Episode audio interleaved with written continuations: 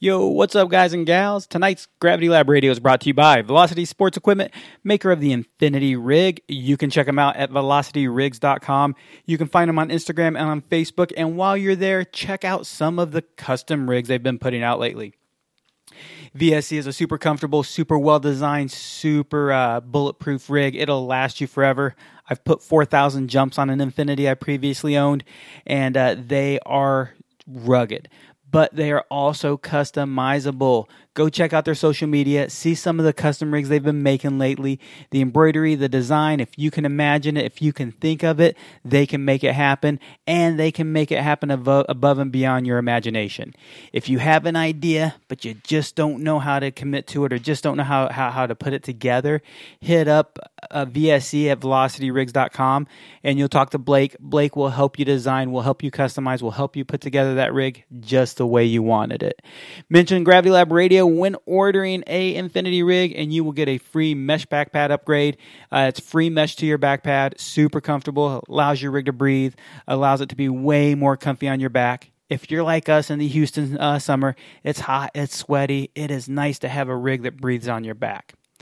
Tonight's Gravity Lab Radio is also brought to you by Option Studios. Option Studios, maker of the Pro Jersey, most comfortable jersey on the market, but they do so much more. I recently had a little bit of a project I wanted to do for a friend, and I wanted some custom shirts made. So I hit up Adam Buckner, gave him some ideas of the design. Within a day, I had exactly what I was looking for designed. And about a week and a half later, I had these shirts in my hand.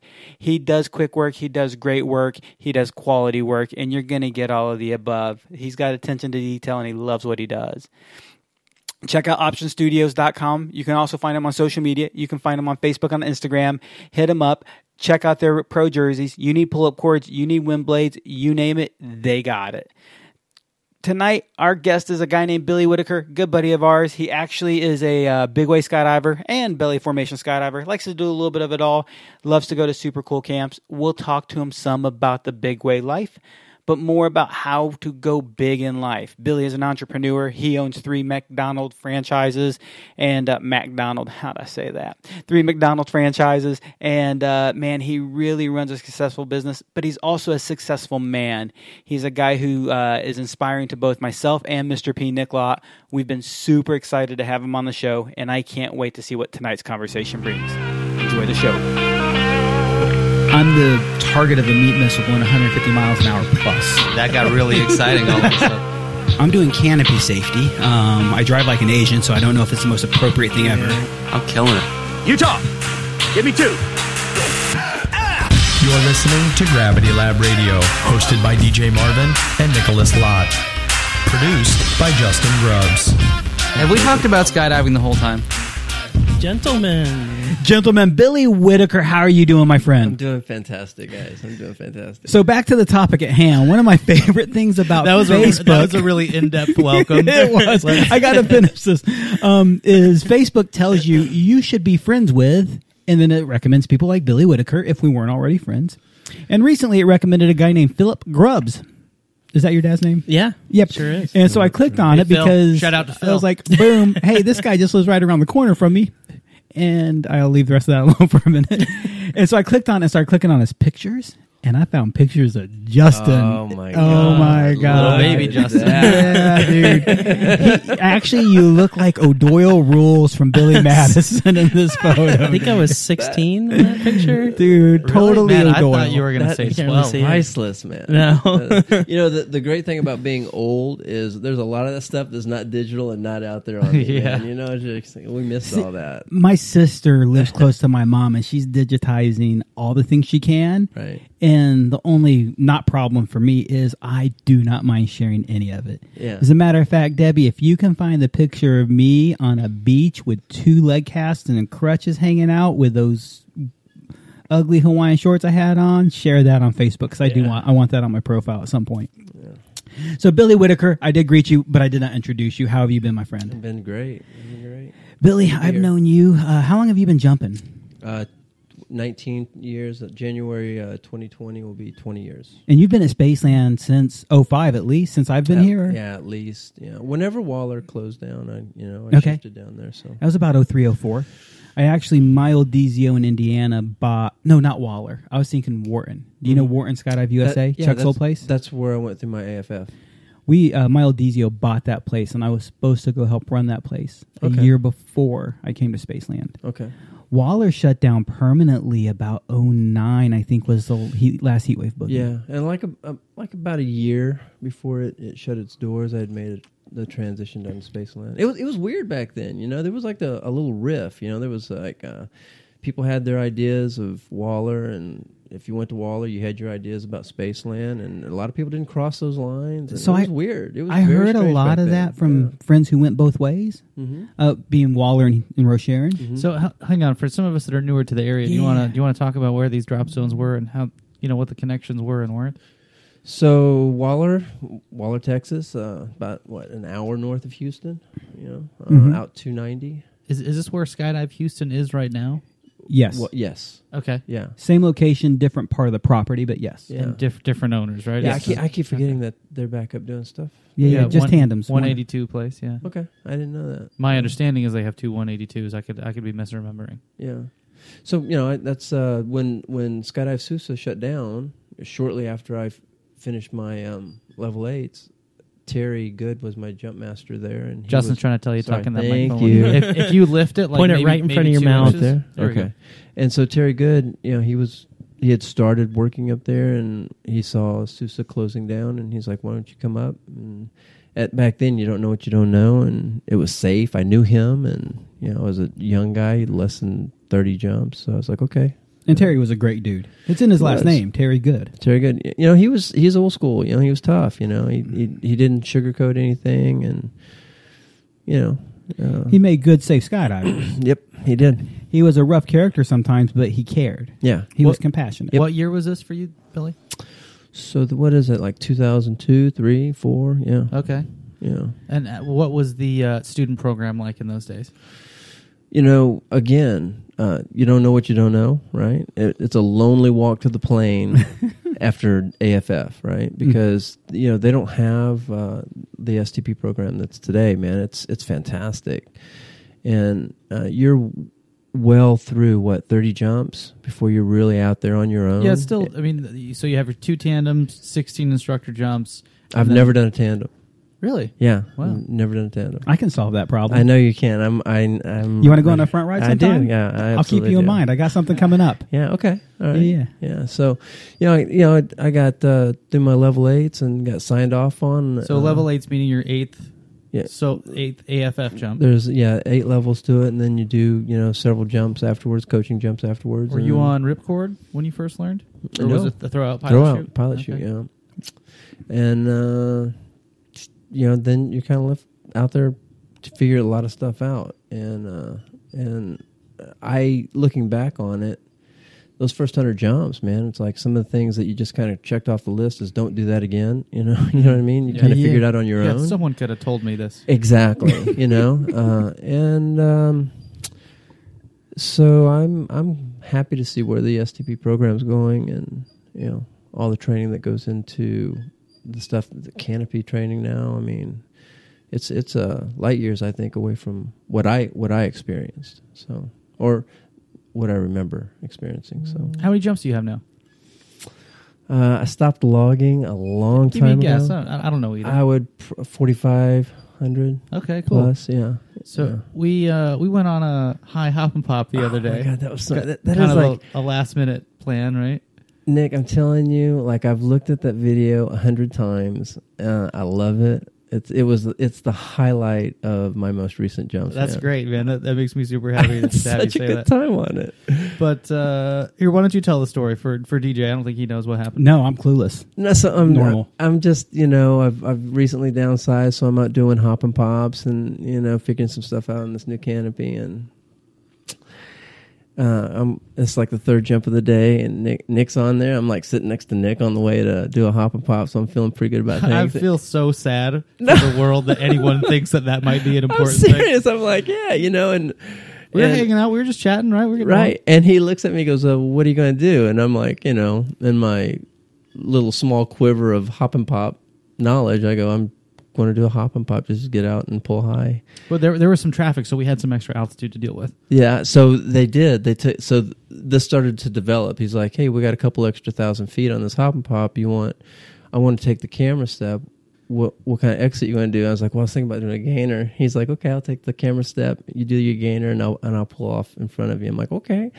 And he did it, and I came out of the gainer, and I kind of fumbled into a sit sit fly, and we had this impromptu free fly session. Dude, it was awesome, and that, that's why I brought it up. That's where I was hoping you'd take the story. Is I was I was surprised to see you free flying, oh, I love and it. And you seemed a little comfortable with it. Oh, I love it. So how how many d- belly jumps do you have versus free fly experience? Uh, out of the 4,500 plus, I would say 98% is belly, you know, and I've got a handful of, uh, of sit fly jumps. Most of the, the free fly stuff has been in the tunnel, you know, really been on the grate and being, uh, being spotted off the grate and can hold a pretty steady head down as long as somebody's, you know, kind of spotting me a little bit. And I, I'm, I'm stoked, man. I, I dig it.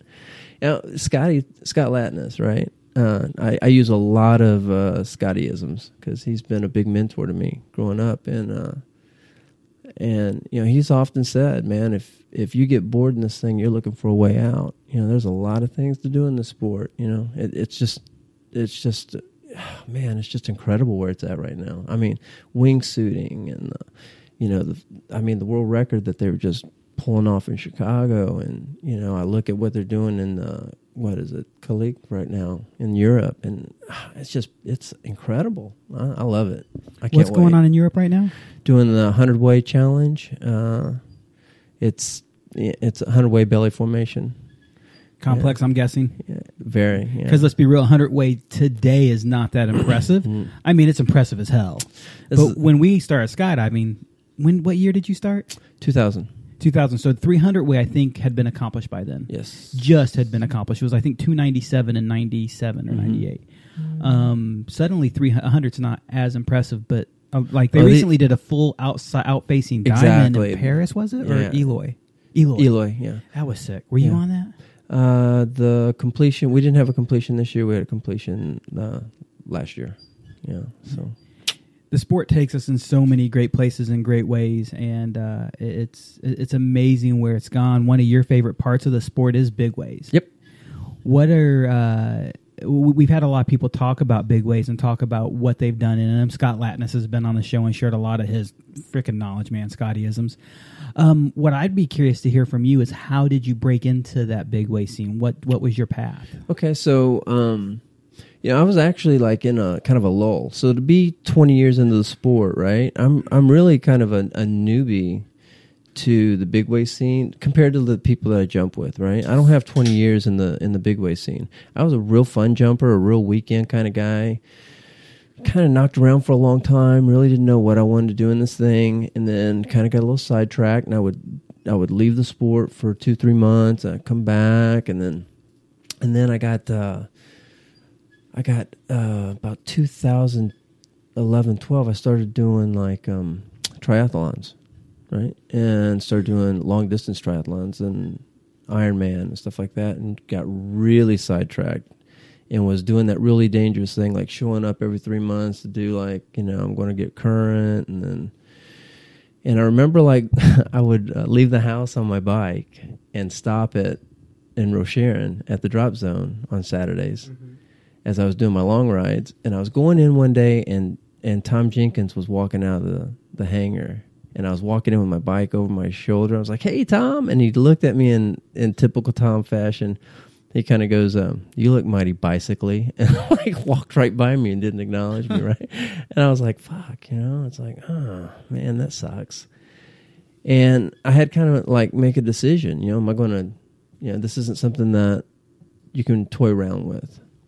And uh, I finished up some of the stuff that I was doing with the Ironman stuff, and I got heavily involved in skydiving again. But in the 18 to 20 months I'd left the sport, people who had come through that I was watching come through as students were like, they were like the all stars now. And it was hard to get back in and close the gap on the on the talent pool And so I started doing a lot of work. Started going back to camps. Started traveling, going to P threes, and and Tom was the one that came up to me. and Goes, look, if you want to do this and you want to get into big way stuff, you got to start going to Perris. You know, you got to go to Perris. You got to do P three camps. You got to start going to places where you can get the instruction you're going to need. And that's what I did. I went to my first P three camp in 2012, 2013, something like that.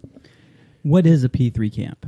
Uh, it's uh, one. I think one of the greatest places you can ever go to learn how to do safe big way sequential work. It's uh, Perris Valley, California. Dan BC, Kate, Doug Forth, Tom Jenkins was one of the big coaches there. Scott's now a big coach out there. Larry Henderson is a big coach out there. All- you know all the names, and and they start with. Um, it's the only place you're going to go where you're going to see formation loads go up on 20 ways, and they'll have 10 and 10. So you, so people who've never been in a formation load on a relatively small formation can come out. They can see the pictures. They can understand stadium builds, mm-hmm. radi- radials, and all this stuff that they talk about. You can see it put into action in very small formation, you know, environments, and then they start building. So you go out there to do a, a big way camp, and then if you do well, then they'll invite you back to start doing the hundred ways, and there's spring, you know, spring fling and power play and all the other stuff that you want to get invited on. But it starts with doing their early camps. So P3 stands for Perris Performance Plus, if I remember right. Uh, I think you're right. I'm not sure. yeah, it's man, it's P3. That's what we all know it as. Um, and it, it's a great way. I've seen so many people uh, go to it, and one of my favorite things I see is some people will tell me I'm not ready for something of this level or of this caliber. And I would think the same thing, knowing what I know about Yeah. my skill set and what they're doing. But then I've watched some of my friends who go with respect to them, and I've watched what they've been working on there. And man, they seem to have a place for a lot of people Right. read their requirements, and if you even fulfill those requirements at all, you're ready. Yeah. So they're really ready to work with you at the beginning level of big ways. the the they're ready at the beginning level and and I encourage anybody if they're thinking about doing it you know take a look that go to the, their webpage you know make your own decisions but it is um, an incredibly safe environment to learn how to do big way sequential work I I can't say enough about them What do you think makes a good uh, belly formation skydiver? What do you look for in, in someone that you want to be in the sky with? Well, uh, I think um, for for me and free flying's helped me with this. You know, it's like how how aware am I? What am I seeing in the formation? You know, uh, I was just watching some of the comments on, and it, and it applies. I think through all the disciplines. Um, a sense of calm, which gives you the ability to see more. You know, and that's what I really like. Uh, you know, you got to have a lot of patience. You know, this, in Eloy, um, one of the slots I was in, you're you're sitting there and you're waiting for these four diamonds, four diamonds on the seventy way formation to build, or these four donuts to build on each corner, and you know it's not like you can just sit here and and say, okay, my my donut's built. No, you, what they've been asked me to do is to make sure that all four corners are built before you know and it's that patience thing so that's the biggest thing i can say is you know there's only so much you can do if it's not there you can't do anything with it so patience is the biggest thing that i look for yeah So is that something that you've personally had to take time to develop? Like Oh. that, that ability to look around and see that this is closed before you move on to the yeah next thing? Yeah, Nick trust me man it's like i i was a horrible student you know i was a flailer man and uh and um, my I'm not a natural athlete, right? And I'm and I'm naturally high strung, and so all the things that I need in uh, in this world uh, of skydiving, I had to acquire, and it was and it, was a long long road for me. I think um, I'm skydiving the best I've ever skydived. I, I have the best patience and I think the best ability of my skydiving career right now. I'm really skydiving well, I, I think, and um, that promotes a lot of confidence, and, and you need that in the sport, and that's something I haven't had in a, in a long time. That took that took a, a long time to develop. So Were, were there any tricks along the way of uh, you know things that you noticed that would help you develop those skills or develop that, that awareness or ha- help you to do the right thing? uh, I got tired of hearing Jesus Christ, Whitaker. That's how all the debriefs ended. He was the guy with the red grippers. no, exactly, exactly, right. It's like you know, I get, That's what you don't want to see on a, on a TV debrief. Who was that guy? Hey, Shit. You know, you know exactly right. Yeah. So I, I learned early on that uh, a great camp is one where they didn't even know you were there, right? And that's that's kind of my goal whenever I go to these things. Is you know, it's nice. It's nice uh, being uh, invited. You know, and uh, I can look out and at next year already, and you know, you could fill up a calendar now, and it's a nice place to be in. You know, I I love the sport. Um, it fulfills a piece in me. I really can't. You guys understand it, but I, I've gotten tired of uh, even trying to explain it to anybody else outside that world. Um, and it and uh, what I'm getting back uh, is tenfold whatever I've put into it. Well, let's step outside of skydiving for a second. C- could you describe what you like about triathlon in, a in a more accurate way than you can describe skydiving? Uh, yeah, absolutely. You know, uh, triathlon is something that um, um, your your mind is telling you you can't do this. You know, your body's trying to shut down, right? And, and uh, you know, um, there's something like there's something special about being able to dig deep. You know, you can do all the training, right? But you're never going to like you're going to cross with a great deal of exuberance and and uh, ecstasy that you can't really describe or get anywhere else. But um, that that last two miles, you know, is a proving ground, and um, and I, I I can enjoy that, you know, knowing that I can do that. That's what I used to enjoy about about tries. You know, my body and my mind are telling me, you know, you can't do this, and somewhere deep within, you know, you're saying, yeah, you know, I am going to do this. That's what I dig about it. Do, do you address that voice with kind of a different part of your brain? How do you how do you? Because I, I know that feeling of like, God, this fucking sucks. I want to quit. Right, Like exactly. I'm not going to make it. Hey, you know what? Just just just quit. Just just stop. You know, the, I, I I like it you know, m- like memory driven. Like you know, everybody that said you can't do this, you know, don't tell me I can't do something. That's a mistake. You know, don't underestimate me because I'm quiet or I, I, I enjoy people and I like and I'm smiling. You know, don't don't tell me I can't do something. Don't If- mistake my kindness for weakness. Yeah, because if I, you know, if if uh, I put my mind to it, you know, there's there's nothing I can't do, and and I believe that, you know. But it's just about, you know, it, my wife says it all the time. She goes, "Man, if if you're interested in it, it's going to get done." You know, you know what I mean? Like, like, but it's just about me. You know, it's a ego, selfish. That's integrity, man. You got it. Yeah, I guess. You know, I, there's a few different ways to look at it, but yeah, I, yeah, we'll go with that. So where, where did uh, did you have a background in running, swimming, or cycling before you decided? To No, take man. Uh, take it back to getting, you know, getting sober. You know, I showed up and I was just like a mess, right? And I was trying to find something to do with all this extra energy that I had. And Dina and I were out walking at Memorial Park, right? And uh, I said, uh, "I'm gonna, I'm gonna, I'm gonna go for, I'm gonna run." She's like, "Okay, go run." Dina's your wife. Yeah, go Right. run. She was my girlfriend at the time. I was, you know, six months sober or something like that. I took off running. I ran like a few hundred yards. I was all gassed, stopped, and I and I ran walk the rest of the way around there. And, and I found her like you know all the way around. And I remember getting in the car and telling her, "It's like you know what? One of these days I'm going to run all the way around this park."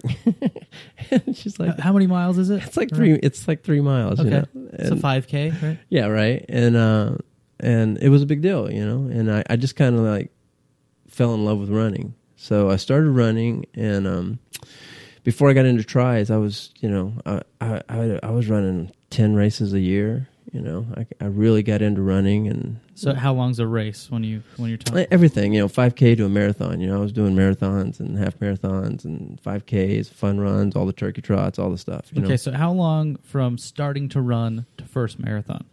How much time passes? uh, probably probably a couple years. Okay. Yeah, it took a couple years of me like getting the confidence and like one, you know, uh, I had a running coach said if you don't want to be here, you're not going to be here, you know, and and I liked being there, you know what I mean, um, but and I had to find the time, uh, and uh, I just kind of started working it in. It's just like like a daily routine now. I get kind of weird if I don't work out and if I'm not running or doing something. What's the know. best time of day for you to work out? Early. Morning, right? Yeah, I Got to get it done. Yeah, I got to do it early, or it's not going to happen. You know, I'll, I'll have every best intention of doing it late, but it it throws off all the other workouts for the week because then I'm like, oh man, I haven't recovered. I got to get up and that kind of thing. So, You say you like to be there when it comes to running. oh yeah, What is it that you like about it? I struggle with running. I'm trying to actually do it a lot more. Yeah, you know, I I like the technique behind. I like everything about it. I like the technique. I like you know the results. I like uh, like we were talking earlier, uh, challenging myself. Um, you know, there's got to be a lot of control in there, breathing. I mean, there's a, there's a lot of things that I can tell. I started actually running that um, they, it just kind of evolved, right? I started understanding a little bit more about it, and and you know, it fits in my. I'm a I'm a big guy, and I love to eat. So running's a good thing for me, right? Yeah. I love to eat, and um, you know, it's just a, a good thing for me. And, and I'll be honest with you, I had a skydiving accident uh, a few years ago, and wasn't really sure. I thought kind of running was in my rearview mirror, and it was kind of a big bummer for me. So I've been like 18 months, you know, two years, you know, trying to like figure out my next move, and um, had some surgeries, and they didn't really work out, and I was like, ah, fuck, you know. So, um, ended up doing some strength training over like the last eight months, and some connective tissue type stuff, and you know, I'm putting in a pretty nice little regiment now, and everything feels good. So I'm I'm like very tentatively uh, happy with where things are at and where we're going. I'm who knows. I'm almost this time next week. I'll know whether or not I'm going to um, register for my first half marathon in two years. So So if you when you go out and run this morning, like how, what what sort of distance are you going to do?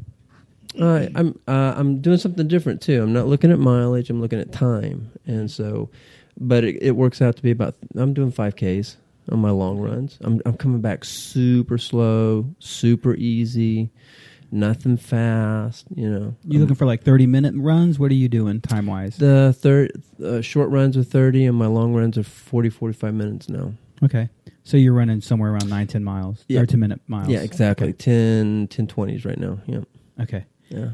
Nick and I have, uh, and Justin have talked about running more. Um, Nick, I think you've actually been exploring it a little bit more than the rest of us. A little bit. I fucking hate it a whole lot. Yeah, Um, Kind I- of kind of why I'm digging. yeah. I yeah, I'm digging as well. I'm, I'm like you're leading this conversation great for me because a we have sober September or sacrifice September coming up. I thought about some other names first. September. We'll get to that. Uh, and one of the ideas is running a mile a day, which I I can't fucking stand running. I hate it.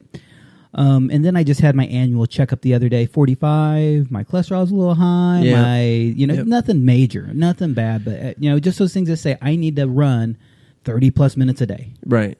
Um, and so I need to get cardio up 30 plus minutes a day. So I'm looking at bikes, I'm looking at running, I'm looking at different options. It's um, you know, my and my wife's active, right? You know, we have a Peloton at the house, Yeah. so I mean, we we I get bored really easy, right? So I got to have a few things to kind of switch off onto, but but running's my mainstay, and I'm I'm I'm happy to be back in it, and if I can offer any help or guidance, be happy Yeah. to do it. I'd love to see that thing take off for you guys. Yeah.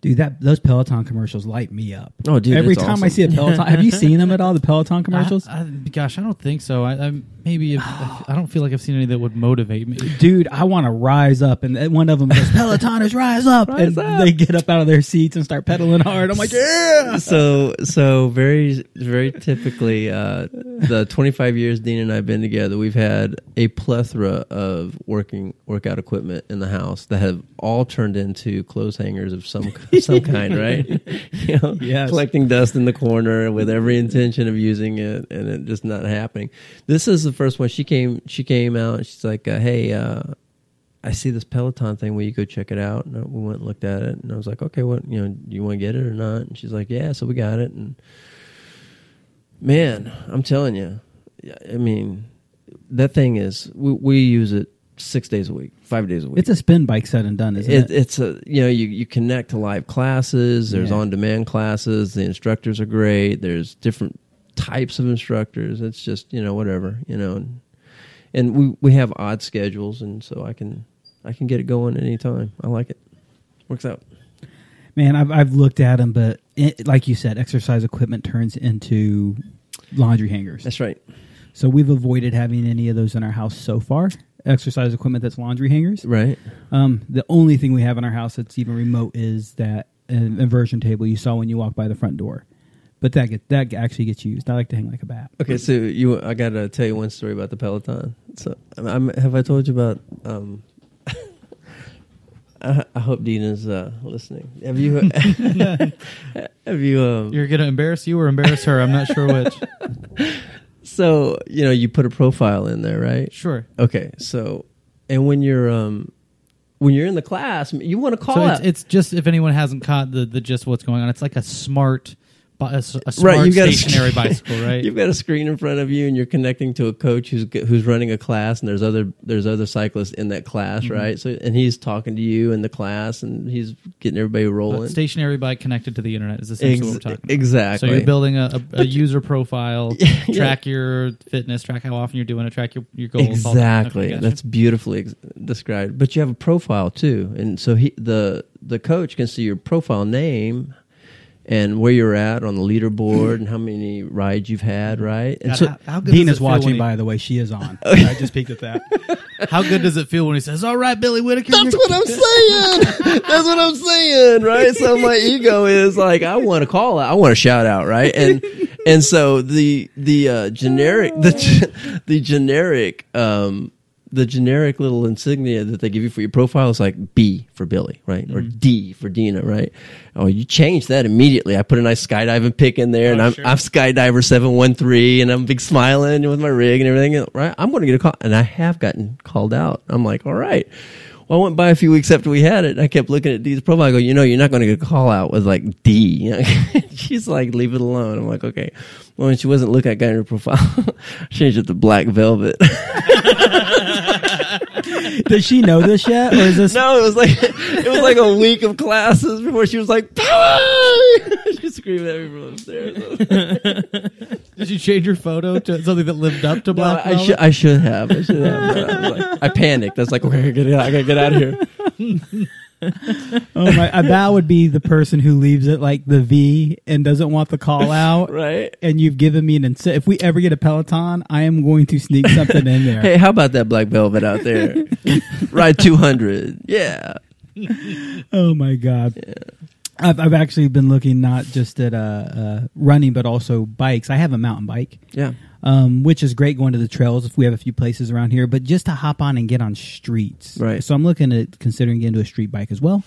Um, triathlon is, yeah, triathlon is. I'm not laughing at you. I'm laughing at Justin. What's he doing if over anyone's there? watching Facebook Live, you, you notice we're close-up. having a fucking camera party. Uh, we got a bunch of we got a new camera that gives us three new angles and justin has gone straight up uh what was the name of those guys again Wayne's Wayne's World. wayne's world World. on us yeah Camera one, camera two, camera one, camera two. so there's essentially one two three four there's six camera angles on the facebook production now for those who actually watch it on facebook we, we've tried to up the value it's a video it's an audio podcast. If, if you're watching this on facebook it still blows my mind nick. It, it crushes me. Not crush me but blows my mind how many people don't realize this is an audio podcast. You can consume it however you want. You want to watch it on facebook? I'm 100% down and thank you for watching on facebook.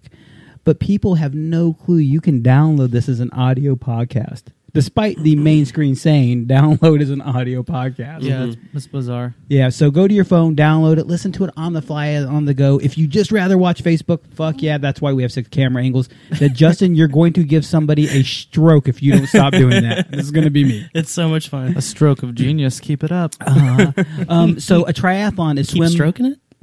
bike, run in that order. Swim swim bike run. Yep. How it's a two mile swim. Depends. I mean, there's sprints, there's Olympic, there's half iron, and then there's full iron. Let's So- go with full iron. Let's start with like big Okay. because I'm guessing that's the big So, version. uh, two mile swim, 112 mile bike ride, and uh, uh, uh, marathon. Yeah. Jesus criminy. Any one of those things would whip my ass right now. Yeah. I, I believe if I chose to do that, I could probably learn to do these things. hmm Um, Anybody can. It's just time in. what's that website? What's that Facebook thing we talked about? YouTube. Uh, you can learn anything. Oh, Learn Quick is the name of the YouTube channel. Yeah, one of the things that I've had a hard time doing is I hate running. Mhm. Can't stand it. Never liked it. I run to run to get through it to to do whatever. And asking you, what is it about running that you enjoy? You you like being there. Mhm. Um, contacts for me is is something I've always hated doing, but I've worn. Mm-hmm. Never gotten used to it, never liked it. The one thing that actually that conversation we had, I think you were producing when you brought up that conversation about learn anything, is I said I'm going to start wearing contacts again but this time I'm going to learn to do it. I'm Right. going to put my mind into it. And as you talk about running at a pace with a rhythm, with technique, focusing on your breathing, focusing on your pace, Mhm. because I know traditionally when I run, I run with no idea of pace. Partially because I don't know what my pace is. Right. And next thing I know, 200 feet down the road, I'm wheezing on the side.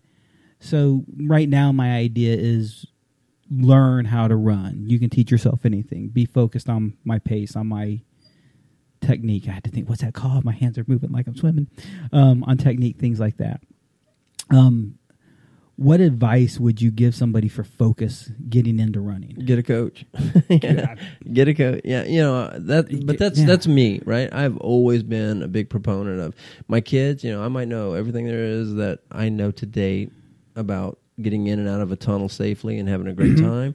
Zach wanted to start learning how to fly in the tunnel. Turn him over to a coach, right? I sent him there. Yeah. Um, I, I've just always been a big proponent of going and seeking out the people, surrounding myself with people who who ha- are doing what I want to learn how to do. And um, anytime I try to go and start figuring things out on my own, uh, it's usually a longer road, right? So that's that's my advice, you know. Um, uh, yeah, I got a guy in mind. Uh, there's a fella I know. Uh, Endurance Mind Right is actually a company he owns here in Pearland. Uh, does running, running coaching, stuff like that. Uh, Yeah. Jeremy Brown, uh, actually, I think still has his own podcast. We've talked about doing stuff together. Tim Necker's my man. He's a runner one. He's a he's an animal. Yeah. yeah, yeah. That's kind of, I think, the advantage of the Peloton bike is you have it comes with a trainer. Yeah, exa- well, exactly. See, it was it was well. Now that we're talking about it, I just really never even thought about it. But you know, it it was a natural fit for me. Do you feel like technique on the bicycle though is a little? It's kind of harder to fuck that up, wouldn't no, you say? No, no, You don't not think? At all. No, I can be out on a bike and see people who've never. I, I can see people who are on bikes. They've never been fit fit for the bike. Mhm. Right. There's a there's a ton of technique that goes with it. It, it's still, it's all about relaxing. You know, it's about um, you know being able to be in the pedals and and and learning how to be uh, as efficient as possible Mhm. on every stroke, down and up. You know, and as you get tired, all that technique starts to break down. You become less efficient, and it's the little things that start death by a thousand cuts. You know, in endurance sports. For you know, that's my opinion. You know, so Gosh, I just felt like I got. I didn't learn how to ride a bike until I was like 19. yeah, yeah, I uh, didn't learn as a kid, and then I was scared to tell anyone that I didn't learn Yeah. how to ride a bike. And then as I got older, it just became a funny joke to tell everyone, "Yeah, I can't. Your bike, I can't fucking." Are you that." kidding me? No, 19 years old. Wow. So, and when I started riding a bike, fixed gear bikes were a, a big thing, Right. and uh, I feel like the the fixed gear bike because your legs are constantly moving. Yes. I feel like it was a really good uh, kind of trainer for, for the for the technique. yeah. Right on. But uh, I feel like I feel like I took to cycling pretty well, and I, it takes so much of my brain to commit to a good running form. Yeah. So I figured when I started uh, triathlon, I, I would be like, I, this is what I thought in my head. It's like, well, you know, the swim thing, I'm, I'm going to hate that, but I'll figure it out, right? I'll get a coach. And, and I did. I went to a master's swim program and started learning how to do endurance swimming. And then I was like, the bike, pff, that, that, that'll be a piece of cake, you know? Yeah, I can ride a bike, right? The running, piece of cake, been running forever, right? So it turned out I ended up what I thought I was going to hate the most, the swim. I ended up loving. It was my favorite.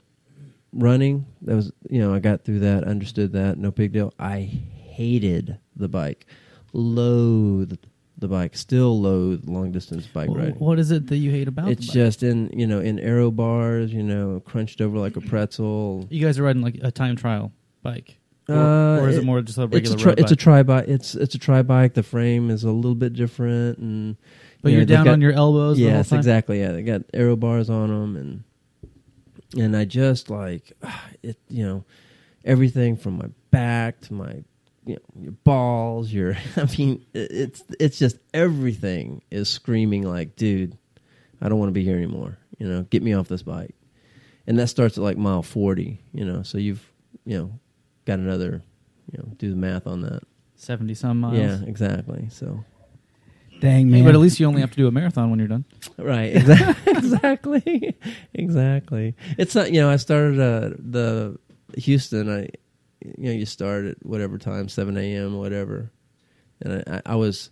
You Yeah, I'm not fast. You know, I'm, I'm actually pathetically took me forever. 15 hours, 15 hours, 27 minutes.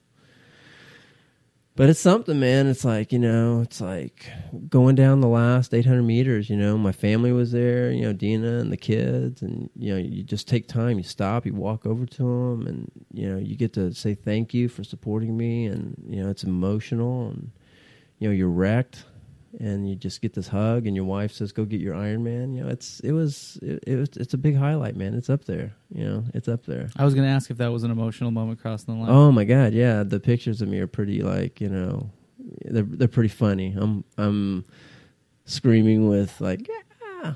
It was it was pretty cool. I could imagine, dude. I do any one of those legs and I'd be pretty excited. Okay, All so- three in one day is pretty crazy. So there was this girl that was uh, running, or she was on the bike. She, I, I, I saw her when she loaded up on her bike. She took off. She was really fast. She got out ahead of me. She's wearing this pink tutu, right? I was like, well, okay, whatever. You know, go go ride your bike with your pink tutu. And she, she, a while later, I passed her. She's got, you know, EMT around her, and she'd had a, she'd wrecked. It looked pretty bad, you know. She'd probably gone over the handlebars, and she's sitting there. She's in pain. I was like, ah, that sucks. And I went on about it. So, so I'm I'm in the run, and I'm in like the last three miles of the run.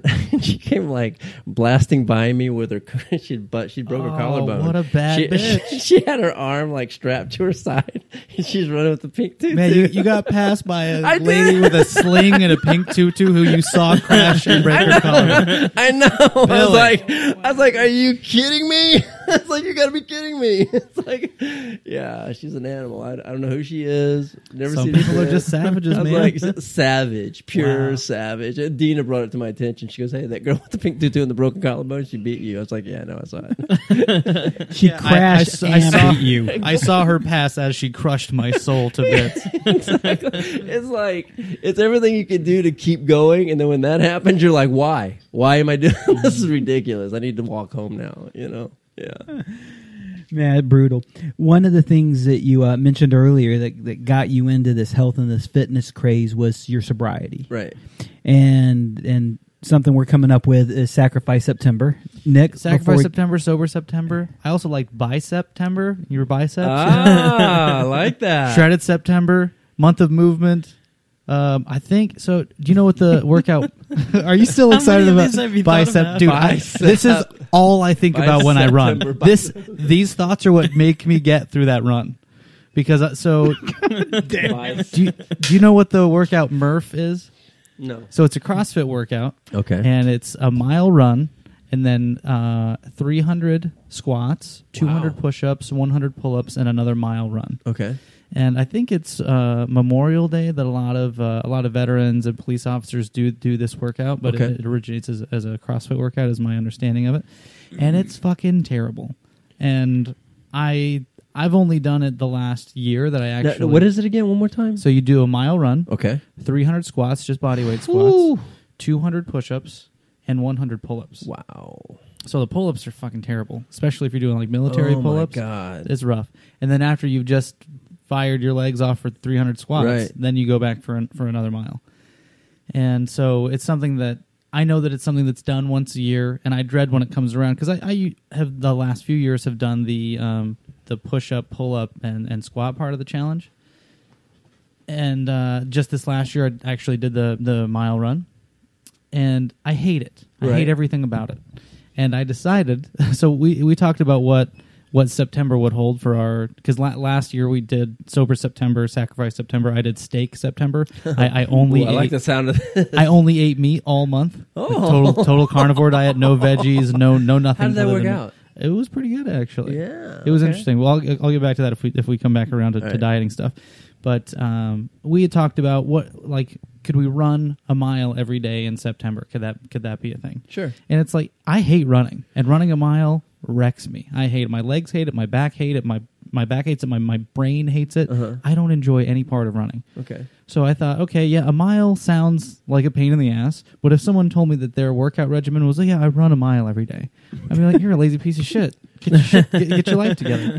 I feel like such So- a pussy saying so- this is our goal. That's what I would think is like, man, that's that that yeah, sure, sure, you're getting some fitness, but I mean, Yeah, I'm- but there's there's people that, that don't get off the couch. You know Sure, what I mean? sure. Like a mile. It's but it's I'm all, not. it's all relative. I'm not you one of those people. I've been relatively active for a decade or more. I mean, talk about active, right? I mean, what you what you did for I like to exercise. I hate running, Okay, but but uh, so I decided Murph is this workout that I hate, and I decided that for September, God, I'm saying this out loud. I'm gonna have to do this now. that I'm gonna do Murph every every day for the month of September. Holy shit. and, and see how that goes.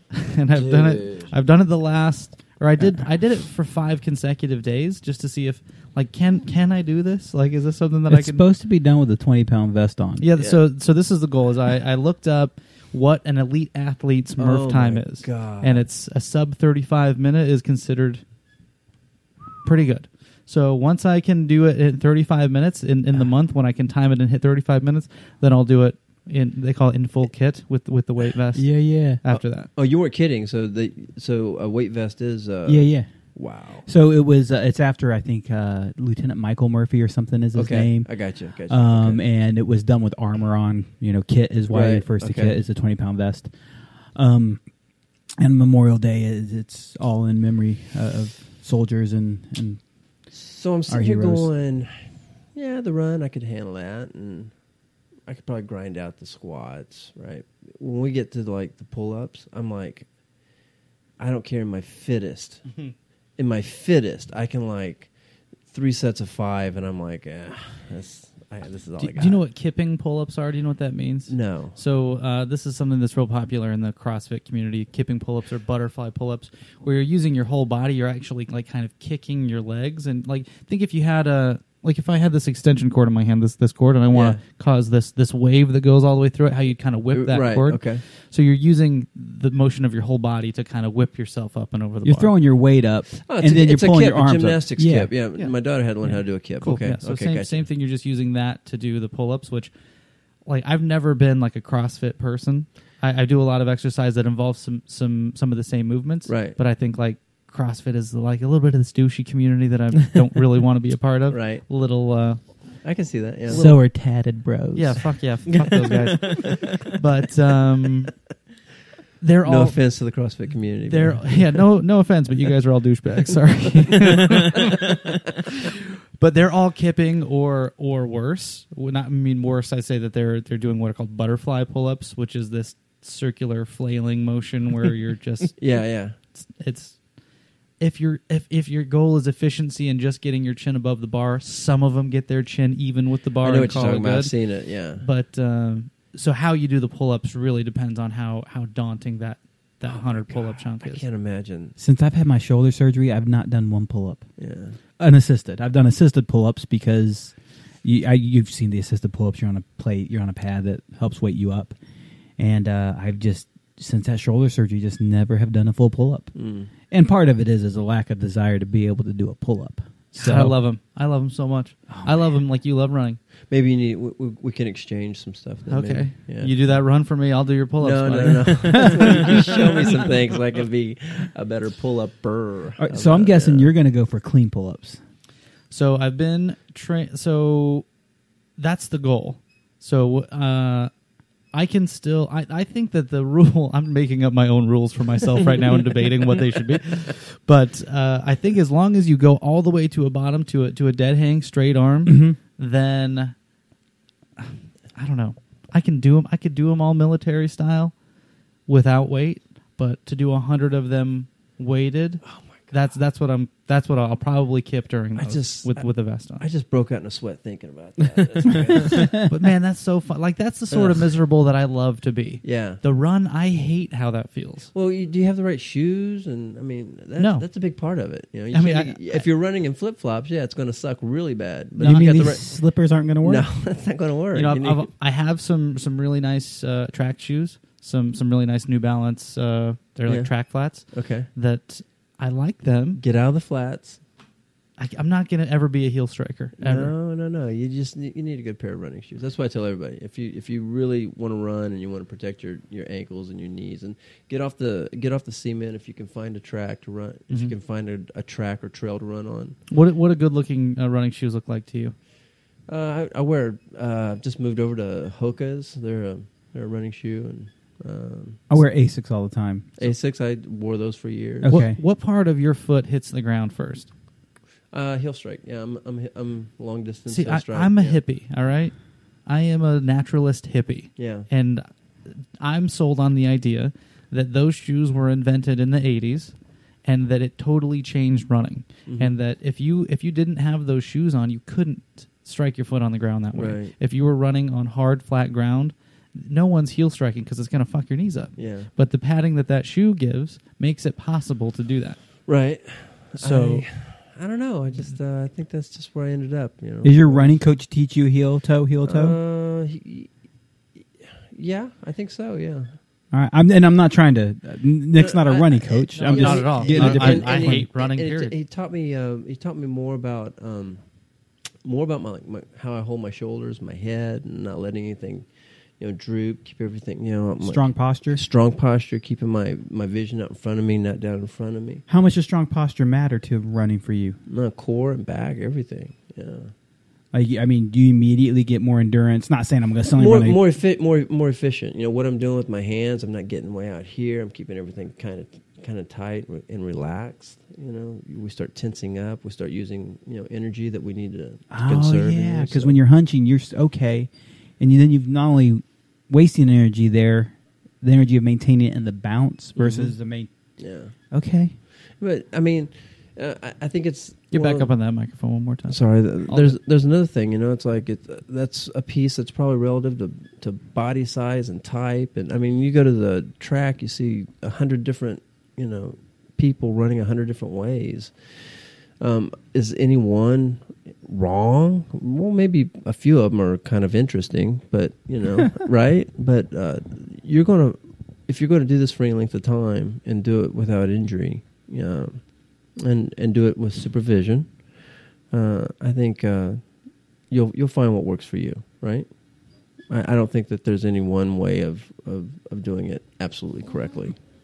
So ma- I wonder how many people we're losing in the weeds to, with our exercise conversation. I don't know. I'm, I'm probably That's putting okay. everybody to sleep with it. But so I'm over but it. We we've talked about the sacrifice September just a little bit, but I, I really liked last year that a few people decided to join in with some of the stuff that we did. Some people said that they did some fasting. Some people said that they started doing exercise.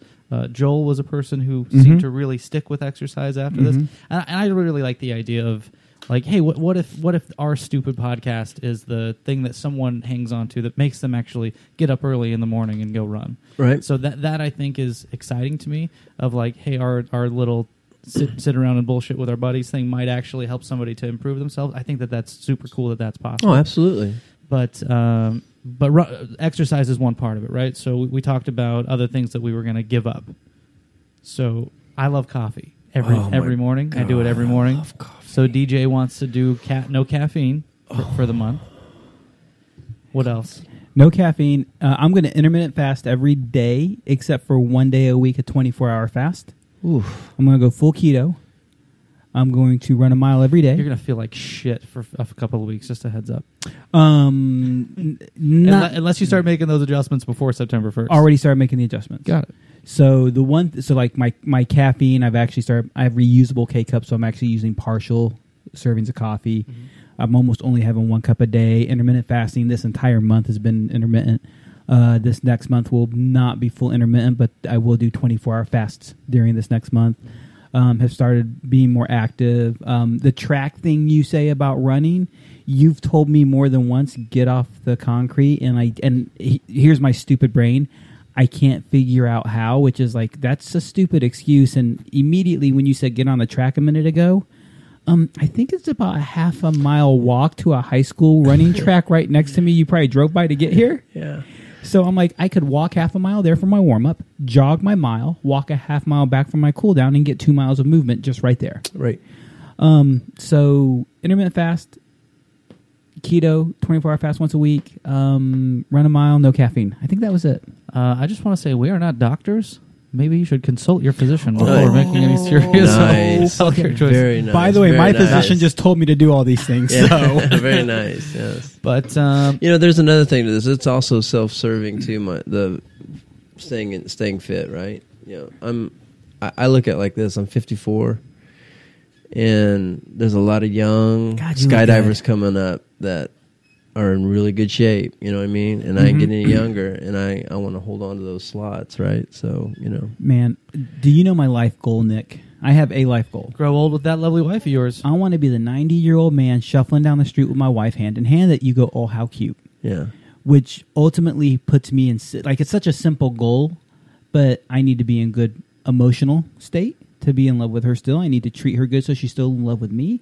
I need to be good physical and mental condition to get there. yeah. So for me, this whole exercise, like my doctor just said, you're, I'm like one point over anything that's bad. I'm barely bad. But it's like, man, no. If I'm going to be a 90 year old dude chilling with my wife, I got to get in gear now. How long have you and Valerie been together? uh, 2003. We moved, we, we, so married not as long as living together. So we have been living together since, uh, it's been almost 16 years now. So I was, uh, I was, Dean and I were walking out of the house. We're walking to the garage. she was, uh, I stopped. I was like, ah. I turned around. She goes, "Where are you going?" And I turned around. I go, "I'm going inside to get my glasses." and again, it came out like it came out like that, and I didn't mean for it to. And she goes, "Oh my god!" she goes, Oh, we're old. We made She it. goes, "I've just seen what's going. Where is this going?" And she was terrified for a moment. She was like, "Oh my god!" You're having a stroke right now, aren't you? The look on your face as you said it was so worth I'm it. going inside to get my glasses. She- she's like, "Oh my god!" So part of September though is is giving things up, right? Things that like I I'm probably chemically addicted to to caffeine at this point. Oh point. yeah, Right. sobriety And- was the other part. Yeah, so so sobriety of giving giving things up. Uh-huh. So that's probably something you can speak to. Of I'm of- going. I'm going to give up drinking for the month of September. How's shut, shut the hell up. but but uh, maybe you're going to have some good advice about you know. Let's say that there's someone listening to this who thinks, oh, I can't do without Mm-hmm. this. Yeah. Maybe you can shed some light on uh, how how does one do without a thing that you think you need. Right. So you know, for uh, for me, uh, my story was uh, D, D and I had been dating for a year, year or so, and uh, she was like, she she realized that it wasn't just a bad boy and harsh partying and social drinking; it was a problem. You know. And uh, she's and every time she would breach the subject, you know, of, you know, you got to do something. I, I would always have an excuse, you know. Well, you know, holidays coming up, New Year's, you know, it's my birthday, you know, whatever. It's the weekend. it's Monday, you know. and uh, you know, I always had something working in the back of my head. Tilt that back up a little bit. You know, I always had something, you know, telling me that I, I, I couldn't do that. And and and for an alcoholic, you know, that's the disease saying, buddy, you know, it, it's it's it's it's getting nervous. It, it sees the writing on the wall. Like people are talking about me going away. No way. You know, it's the only disease that is killing you, and at the same time telling you you're fine. And uh, you know, that's that's the Reader's Digest version. Uh, if if there's people out there who are having that issue, right? Um, maybe the month of like giving it up for September, it's a, it's maybe it's a bigger issue. Um, I always tell somebody that if you if you really really don't know if you're an alcoholic or not, go do some controlled drinking. You know what I mean? Like like try to go out with friends and not drink, right? Just try not to. Uh, if you fail miserably at it, you know you might have a problem because see, people like you guys, uh, it's it's impossible for me to explain to you uh, the compulsion. And for anybody out there that's listening, that that understands, like, man, when when I start, I can't stop, and I don't know how to explain that to anybody. I get it, right?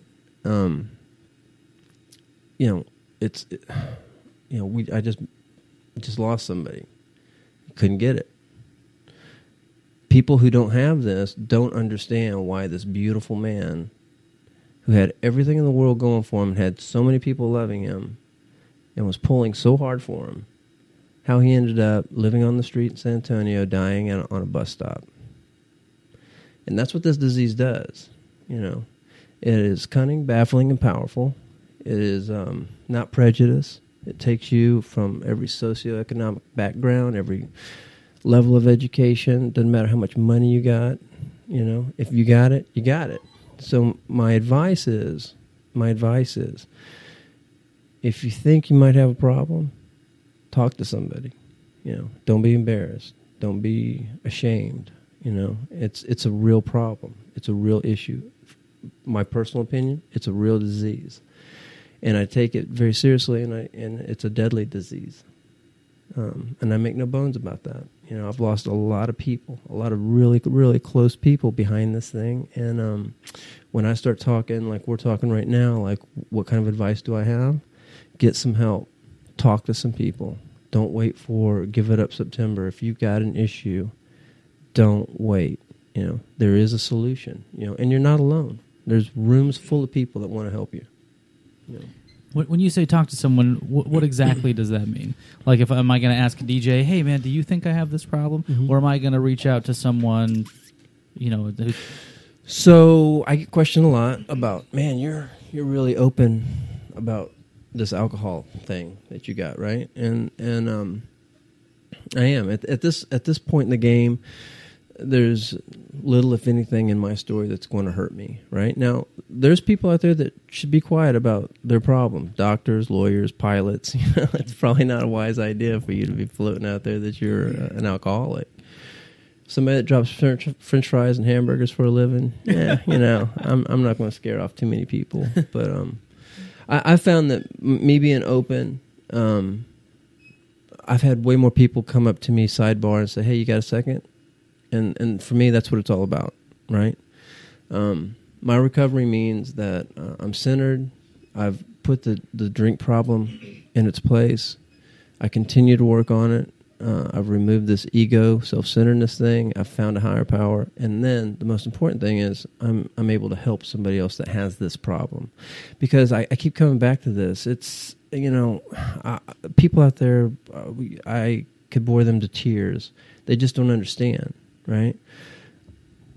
I had no say in whether or not I was going to drink. I was going to drink, and by the time by the end of my story, I had to drink, or I was physically ill. Right, so had gone to a really nightmarish type place. So there's people out there that understand. There's people out there that have what you know. You're the alcoholic who's active, who wants to stop but can't. His mind or her mind is completely. They're they're telling it's like people don't people won't understand. They they won't get it, right? I can't explain it. Well, there's people out there that do understand this, and those people are, you know, there's programs, there's doctors. Go talk to your doctor about it. Just about any doctor will know where to send you, right? Grab me. You know, if you got a problem and you think you might have a problem, talk to you about it all day long, right? I'm not going to sit there and listen to a bunch of excuses. We're going to get into action. And I'm going to tell you what it was like, what I did, and what it's like today.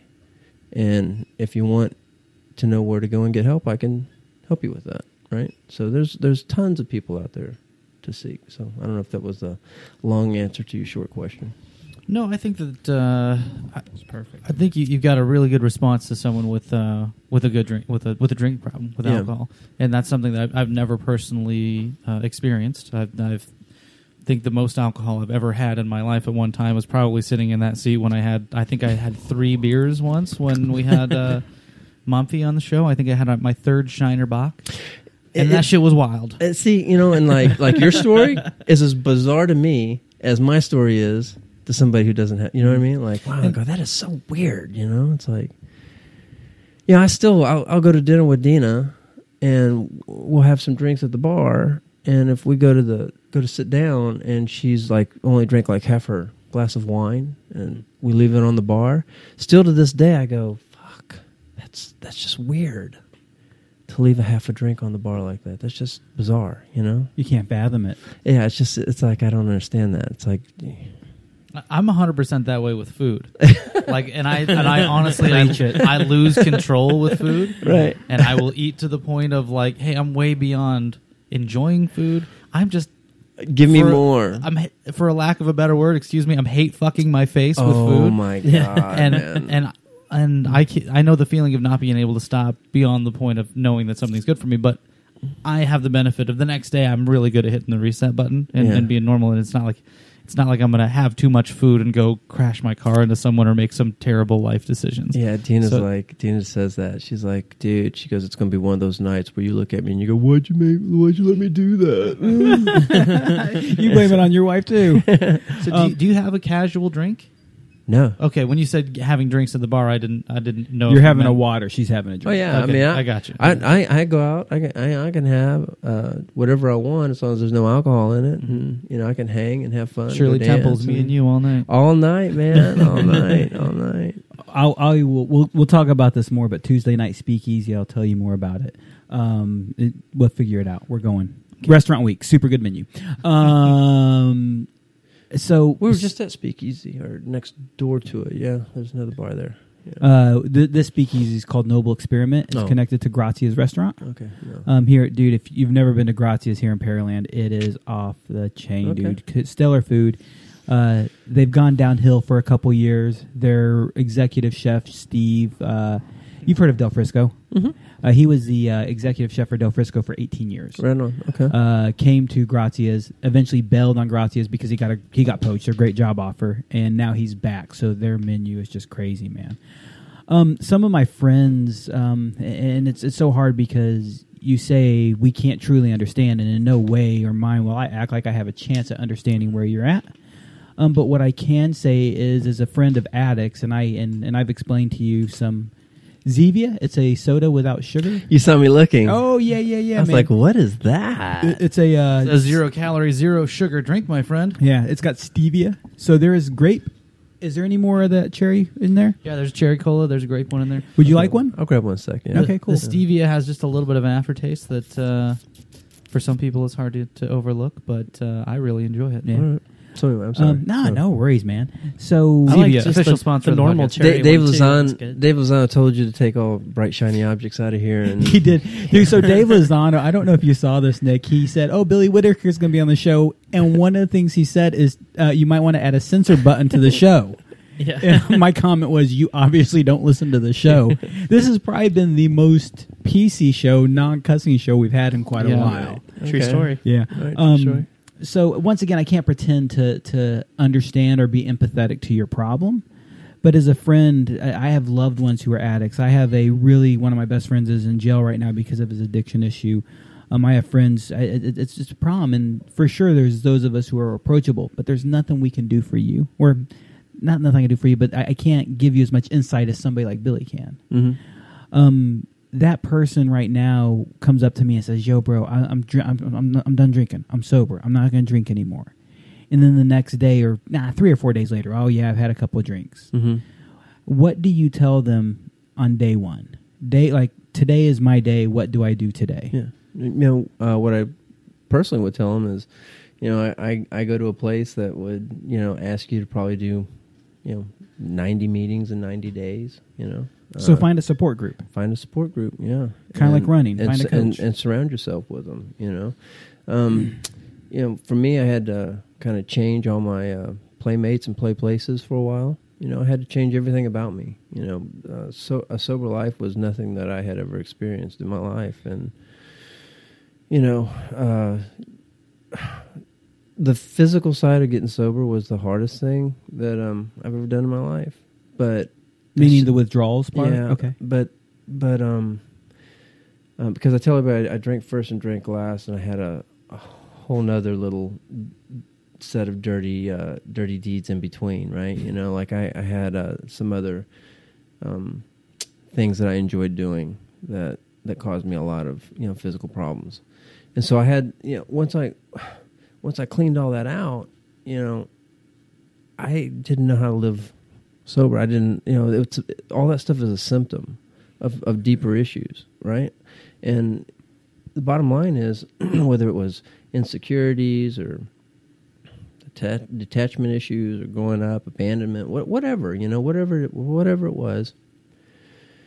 Now you're stuck with that. You know, those those are real those are real issues. You know, the drinking was just a symptom of all this other stuff, you know, that I'm I'm trying to avoid. You know, I hated the way I felt about myself. I hated who I saw in the mirror. I I I tried to drink all that stuff away, and then the consequences of the, the way I drank started happening, and then you start drinking to avoid those consequences, and it's just this ugly, nasty downward spiral. And so when I got sober, you know, it's like Jesus Christ, man. You know, if you don't start doing some of the work that's that's suggested, you're going to be in a lot of trouble. You're going to be in a lot of pain. And um, the the place that I go that helped me get my shit together and continue to go to today, you know, has uh, has a system in place to help us work through these issues, right? Mhm. So it's understandable if somebody says, you know, that's why we tell them. It's like, you know, don't worry about anything else. If you don't know if you're an alcoholic or not, try and go do some controlled drinking, right, on your own, because all that stuff is not going to allow that to happen. It's not going to allow it to happen. If you're if you're a real alcoholic, it's not going to happen. You're going to spin off. You're going to do it time and time again. You're going to do it at the worst possible moment, and you're going to grind through anyone and everyone that ever gave a shit about you in the process. And um, you know, we get this like, you know, my friend that we lost this last week was a reminder. You know, I I've been sober for a really long time, and I'm super active in in the recovery scene, and um, you get this. You make a lot of friends, right? I got I got family, you know, that I got. I grew up with them, sober. But the fact of the matter is, not everybody gets this thing. Very few people get it. You know, there's more stories of going out time and time again and not ever getting it than there are people who get their shit together behind this thing. And that's again, that's because this disease is the only one that I know of that is killing you and everyone around you, but at the same time telling you you got time. It's okay. Maybe it'll be different. You're better this time. You got this under control. You know, that's the alcoholic thinking and every time it's it's the same thing, only a little worse. Same thing, only a little worse. You know. One of the things you mentioned is it's it's a symptom. The problem is you, whatever the detachment, whatever the issue it is. Um, so many of my friends who are addicts will sit there and say there is no problem, there is no problem. At what point did you realize there was that underlying problem and alcohol was just a symptom? Okay, well, one more time. So many so many of my addict friends will sit there and say i don't have a problem. It, it isn't that daddy didn't love Mhm. me. It isn't that i have an issue. It isn't a self-esteem thing. It's just i enjoy drinking. Mm-hmm. um, and at some point I've, I've had friends who've gone through recovery as well as you have um, as far as they're succeeding today and, and we've mentioned one of our friends privately together. Um, and they say man once i got sober and really started my sobriety i started realizing those underlying problems were there.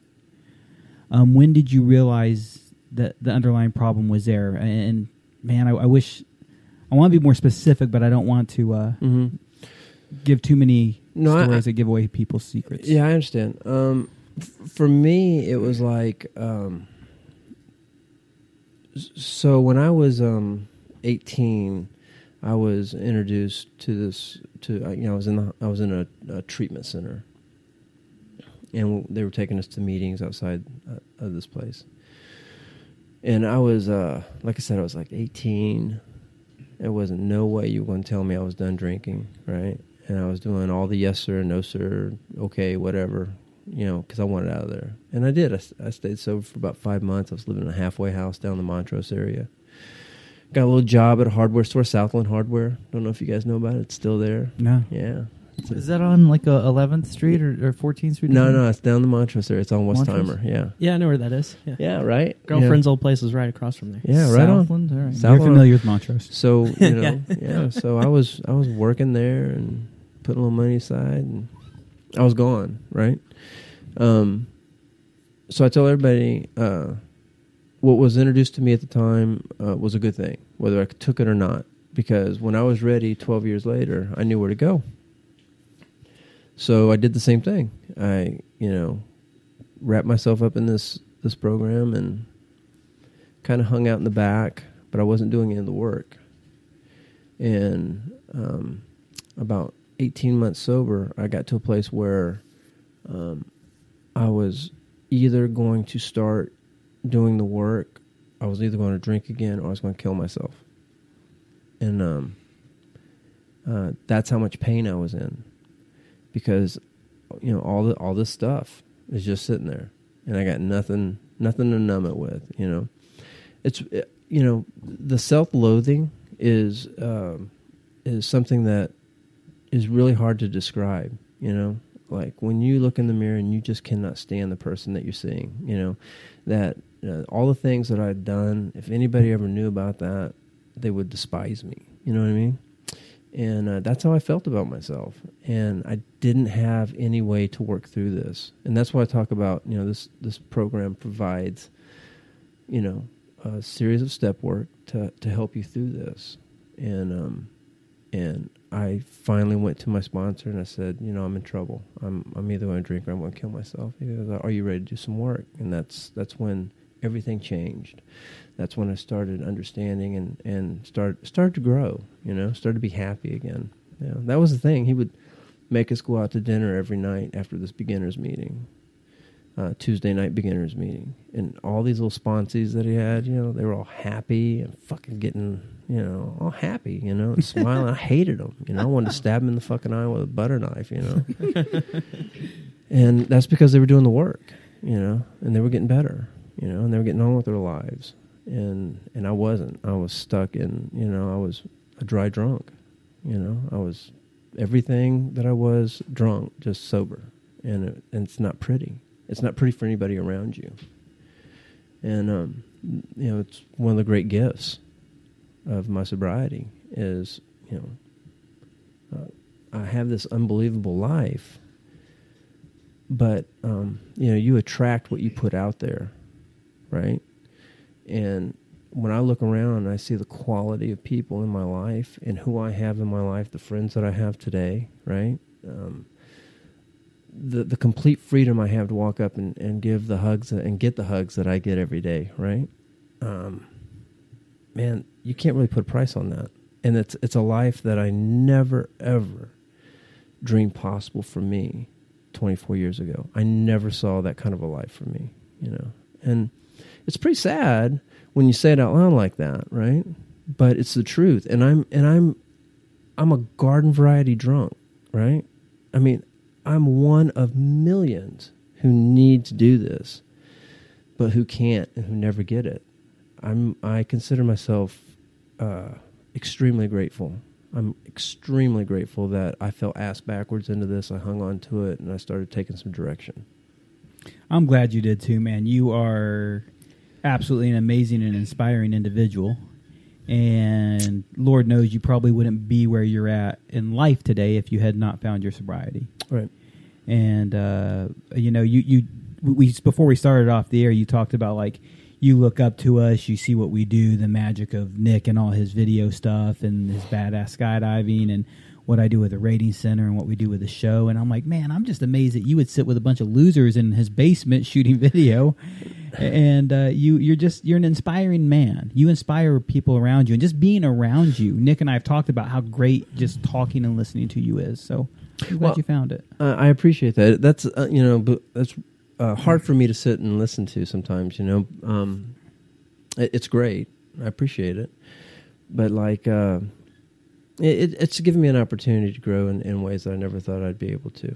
You know, Get, but getting back to this, I don't want to jump subjects Jump, too hard. We're good at this. but I I really I'm more curious about like how this all started. You know, you know what I mean? Oh, Like- okay. We'll talk about that as long as we can talk about McDonald's afterwards. okay. Oh, straight up, that is yep, perfect segue. no, no, no. Okay. that's Ask fine. ask your questions. What you got? Okay, so you know, I I appreciate like uh, building building things from nothing, right? You know, like God, this has come a long way, Nick. no, and, and I'll even tie. You know, I'll tie. Has it? No, I'll tie. I'll tie McDonald's. I'll tie McDonald's. into Money this. wise. you know, definitely. Like you know, you Not maturity wise. you, you hear these stories like, yeah, I'm a McDonald's owner operator, but I started out as, and and it's just it's really the truth. But you you, know, you own and operate three McDonald's locations, right? Just for anyone who's listening and doesn't know your yes. backstory. And I, you know, my, you know, I got in through what's called a second gen program. My, um, my father-in-law's been in it for 50 years.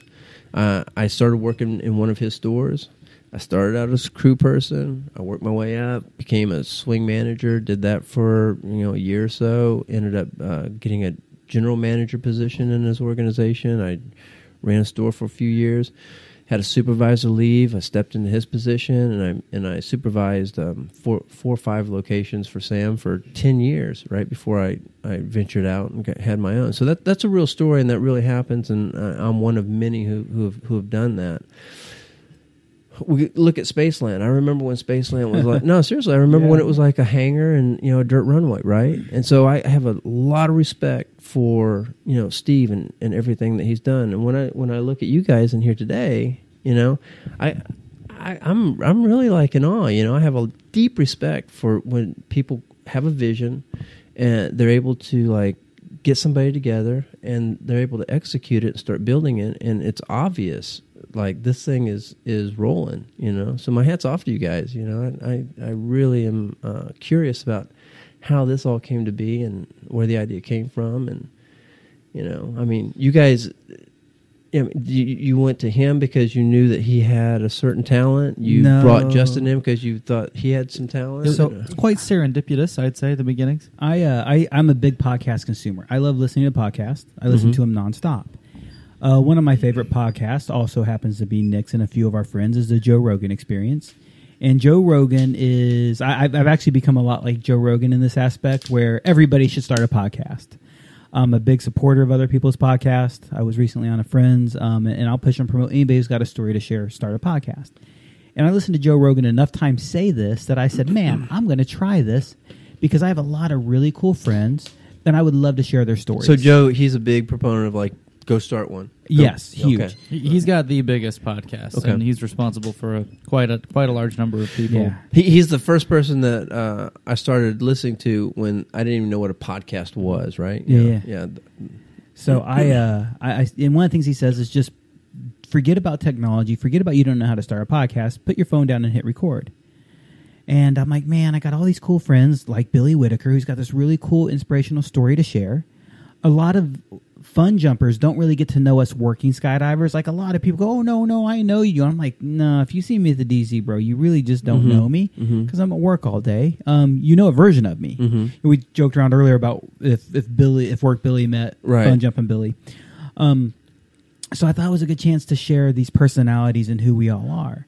And so I actually set up with Ben Nelson to do the first show, and Ben I wasn't and I, his, I wasn't his first He choice. was That's not what his first choice. That is right. It's okay, baby. You Who, whoever, But whoever first, first choice for the first guest for the first show was, was Ben Nelson. Nick, Ben Nelson. whoever he leaves the dance with, that's what really matters. That's what okay? I'm saying. So uh, Ben was not able to make it, so I hit up The side hose don't count. and Nick and I sat down and uh, recorded a video on this phone. This phone sat on that tripod with a battery pack, broadcasting to Facebook. That's great. So if you go download the first episode of our podcast ever, I went on Facebook, pulled the audio off of it, remixed it. to Gotta on- be dog shit. It's it's fucking horrible, and it has over 500 downloads, which makes me sad. I'm like, please. The only reason it's not deleted is outside of legal reasons. I won't delete anything. It's it's the, it's who we are. It's where we came from. Yeah. Have you listened to the first Rogan podcast? I don't think so. It's so. dog shit. It really is.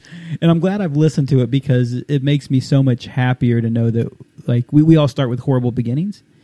So eventually Was that under the rating center page? um, yeah, it was on the Rating Center page. Yeah, I did the first six episodes on the Rating Center page while we tried to come up with a name for the show. I even Ah. threw out a contest like, if you can help me name the show, I'll give you a free TRC shirt. Oh. Um, Daniela Fuentes, if I remember right, was the one who helped me name the show. She didn't get the full name, but she's the one who put me here. So I'm like, "Pff, worthy of the shirt. Um, after six episodes, we came up with the name, started getting every. I I wanted to produce six shows before we published. I think I think that that came from uh, Tim Ferriss podcast recommendation. Tim, Do you- yeah, do you Tim- remember that? Yes, it does. Yeah, and Tim Ferriss, it was like you know, leave people wanting more, but have more to give them. Um, so Nick was the producer. Nick sat there. I Nick in our first meeting said, "I want to be your uh, young Jamie," I'll be the young Jamie to your Joe Rogan. Yeah, I remember saying that. which doesn't talk. He just pushes buttons. Yeah. And I kept telling Nick, I want you to talk more. Nick's like, that's not the deal I signed up for. Um, eventually, Nick goes out of town. So Ben is the backup producer. So now I got Nick and or Ben helping me do this conversation. Yeah. Then Ben moves to Dallas because he's an asshole and I hate you, Ben. um, And when Ben moves to Don't, Dallas, don't hurt I Ben's don't- feelings. Someone give Ben a hug to I make him feel better about that. Ben loves hugs. Hashtag hugs for Ben. Um, when Ben moves, now we have a problem, and we need a new backup producer. Justin had recently visited the show, supplied a laugh track to Tex's First Visit that was just contagious as f. Man, it was wonderful. Um, and I couldn't help it. That's a funny motherfucker right there. Dude, he is man, and it just seemed like a natural fit. Super smart, Yeah. and a personality, Right. And an engineer. Those things, engineer and personality, don't go together. Yeah. So he, you watched Nick And what twice, and you could afford him, right? Oh, Yeah. dude, everybody here works for free. None of us are paid. This is the, this is not a paying gig. Yeah. Um, you watched him com- produce twice, right? Yeah, One, maybe. once was was you laughing over there for the whole show. So Yeah. you must have been watching DJ right for that first Yeah. one because I was Yeah. on the couch with Tex. Yeah, and I wasn't even really watching him. I was like sitting in the in the little corner over there, like behind the the desk. I I wasn't even Yeah. really watching what was going on. I was just enjoying the show. It was like So- middle of my AFF course. After he watches Nick produce a couple times, we're like, "Cool, why don't you produce while Nick sits over your shoulder?" And Justin immediately says this, this, this, and Nick's like, "You got it." Enjoying the guest on the couch, and uh, eventually Nick became the co-host. At that point, really, Nick became the co-host. I'm co-host. still gonna say I was pressured into it. Oh fuck yeah, dude, hundred percent, man. I, I I pushed for it pretty pretty hard. Yeah. Um, now that reminds me, I'm going to share a little bit of breaking news, but I'm not going to share all the news. This just in. This just in. This just I was on uh, the Lunatic Fringe with uh, Dean Ricci. He's known as the fucking pilot on Blue Skies Magazine. Lunatic Fringe is a podcast, and I was his guest. Uh, you can go check it out. It was a really fun podcast. I announced on that show that we have a new co-host coming in. I'm fucking firing Nick. You're out of here. Hit bricks. cool. Um, now we have a new co-host coming in. It won't be a regular co-host. It'll be a very sporadic co-host. So we are adding maybe when Justin's out of town or Nick's out of town, and we we need to throw that second person in the mix, or maybe when we just need a female perspective. That's all I'll share right now. Is is we do have a new co-host who will eventually be joining us. It is a lady, and right now uh, nobody knows except for the guys on the show. Right on. All right. So that that's kind of where we came Well, and, from. and the lady. And the lady. Um, so what? What do you guys? I mean, what? What do you, What's the end game? You- Are we just you know? There's got to Have be fun. Yeah. if we if we're not having fun, we're going to quit doing this. Okay. I, I dig mean- Yeah. Um, I gotta go then. ultimately, um, ulti- nothing, nothing against you, Billy. Come on. well, that was fully an insult to DJ. Don't take don't take that personal. so really, you're the ideal guest of the end game. The end game is to be 50-50. I don't want to be fully skydiving. Gravity Lab Radio does not insinuate skydiving. hmm Um, it just is anything, and so I want to share more of life stories, influences, sobriety stories. We're about to talk a little bit about entrepreneurship and business Yeah. and And birthday parties. and birthday parties. Uh, God, that was epic, man. Our guest next week Oh, is that's Ori. Cooper, who is actually uh, recovering from cancer. The Cooper. That's Yeah, right, yeah. man. He's actually Love staying him. in the room right next behind me right now. Oh, big. So uh, you'll see him before you leave. Love, Maybe. love work. Yeah. yeah. Um, and then we have, you know, we have uh, all sorts of interesting stories. So ultimately, I'm using it to kind of learn more about things. Yeah. Ultimately, uh, sharing different stories. And if we really broke out of the skydiving mold and did more things for fun, as long as I think you said it first, Nick, as long as we're having fun, we'll keep doing this. And I signed on to that motto right, Right away. on. That is our mission statement. Or he took me on my first tracking dive. Man, isn't he a great guy? That was a long time ago. Yeah. Yeah, so we've uh we've gone from a little cell phone recording to a soundboard. We have five microphones now. Was there four monitors in the room? Four cameras with six angles. It's, Four monitors and two computers. Well, six Yeah. monitors if you count them all. Yeah, so Yeah, it, it, it's definitely growing. You can see the equipment from the Yeah. the room, the feel. a beer Um, fridge. Yeah, I mean, uh, you know, you, you tune in. You know, if you don't tune in every week, it seems like oh, you know, when when I do tune in, there's there's uh, subtle changes to it, and you can tell like the comfort level is there, and there's a direction that it's going, and I, I just dig that. You know, it, it's gotten it's gotten wheels and it's headed right. Speaking of which, I like that PD flag right there. It's a nice fit. Oh, thank you, thank you very much, man. It's just slightly off the camera angle. Oh yeah, it's not on the camera angle. I got thirty of those recently. it's got it under control with yeah, yeah, yeah. That's not really meant to be in camera. It's just uh, it's Just good for there. me to look Yeah. at. yeah. I recently received thirty of those. So if any of our space lands need PD pennants, I have them. Okay. So um, it, it's been fun, but I really want to talk a little bit about business and growth Sure. because A lot. uh, Skydiving's not a cheap man sport. It No. really isn't, man. Especially to do some of the really cool things you're doing, and you're really pushing the limits. And I want to talk between entrepreneurship and lifestyle Sure. because big ways. I, I titled this show something about go big, Mm-hmm. and it's not just big ways in skydiving; it's big ways of life for you. Right. You own three McDonald's franchises. Correct. You still skateboard with your son somewhat Oh, yeah. regularly. Yeah. You surf. You Yep. go on really mega vacations regularly. You Yep. are living life. Yeah, man, but it's you know a lot, a lot of plates are spinning. Uh, it takes a, a partnership. I've got um, you know D has uh, been an un- unwavering support for me. Uh, I've taken probably uh, way more advantage of that than than uh, I probably should.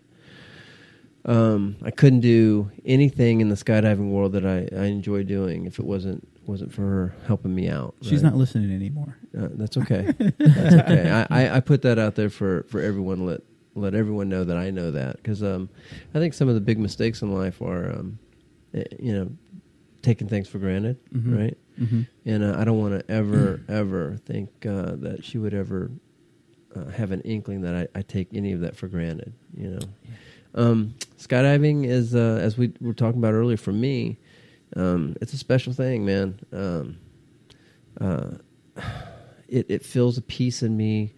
Uh, I'm uh, I'm uh, where I'm supposed to be when I'm leaving the plane, when I'm in the air with my friends, when I'm skydiving. That's that's the place I'm supposed to be, and I can't really explain it outside of that. It's quiet, it's calm, and uh, I, I, you know, I would survive. I would find other things to do. I guess, right? I've proven once before I've almost walked away from the sport, but where I'm at today and what it means to me is is that it's something I can't really explain to people who aren't doing it with me. And my wife, I think, to some degree, as much as uh, say a non-alcoholic can understand an alcoholic's trials and tribulations, uh, somebody who doesn't jump, who isn't there, but who lives with me and has grown with me, understands that um, skydiving is a huge, huge piece of me and uh, and and to have that kind of support and still uh, allow me to go after the other things in life that that you know I enjoy doing. I love I, I love what I do. I love business. I, I love McDonald's. I love the the working model of McDonald's. But I also like other things outside of McDonald's Would you say you're loving it?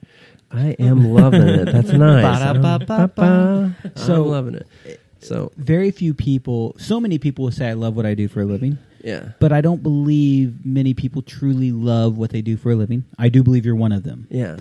Um, ha- you you almost fell into this passion because, like you said, you it's your father-in-law. You you Mhm. worked for him for Right. years. Yeah, I think um, it. You know, there was a lot of unknowns for me. Um, the the biggest.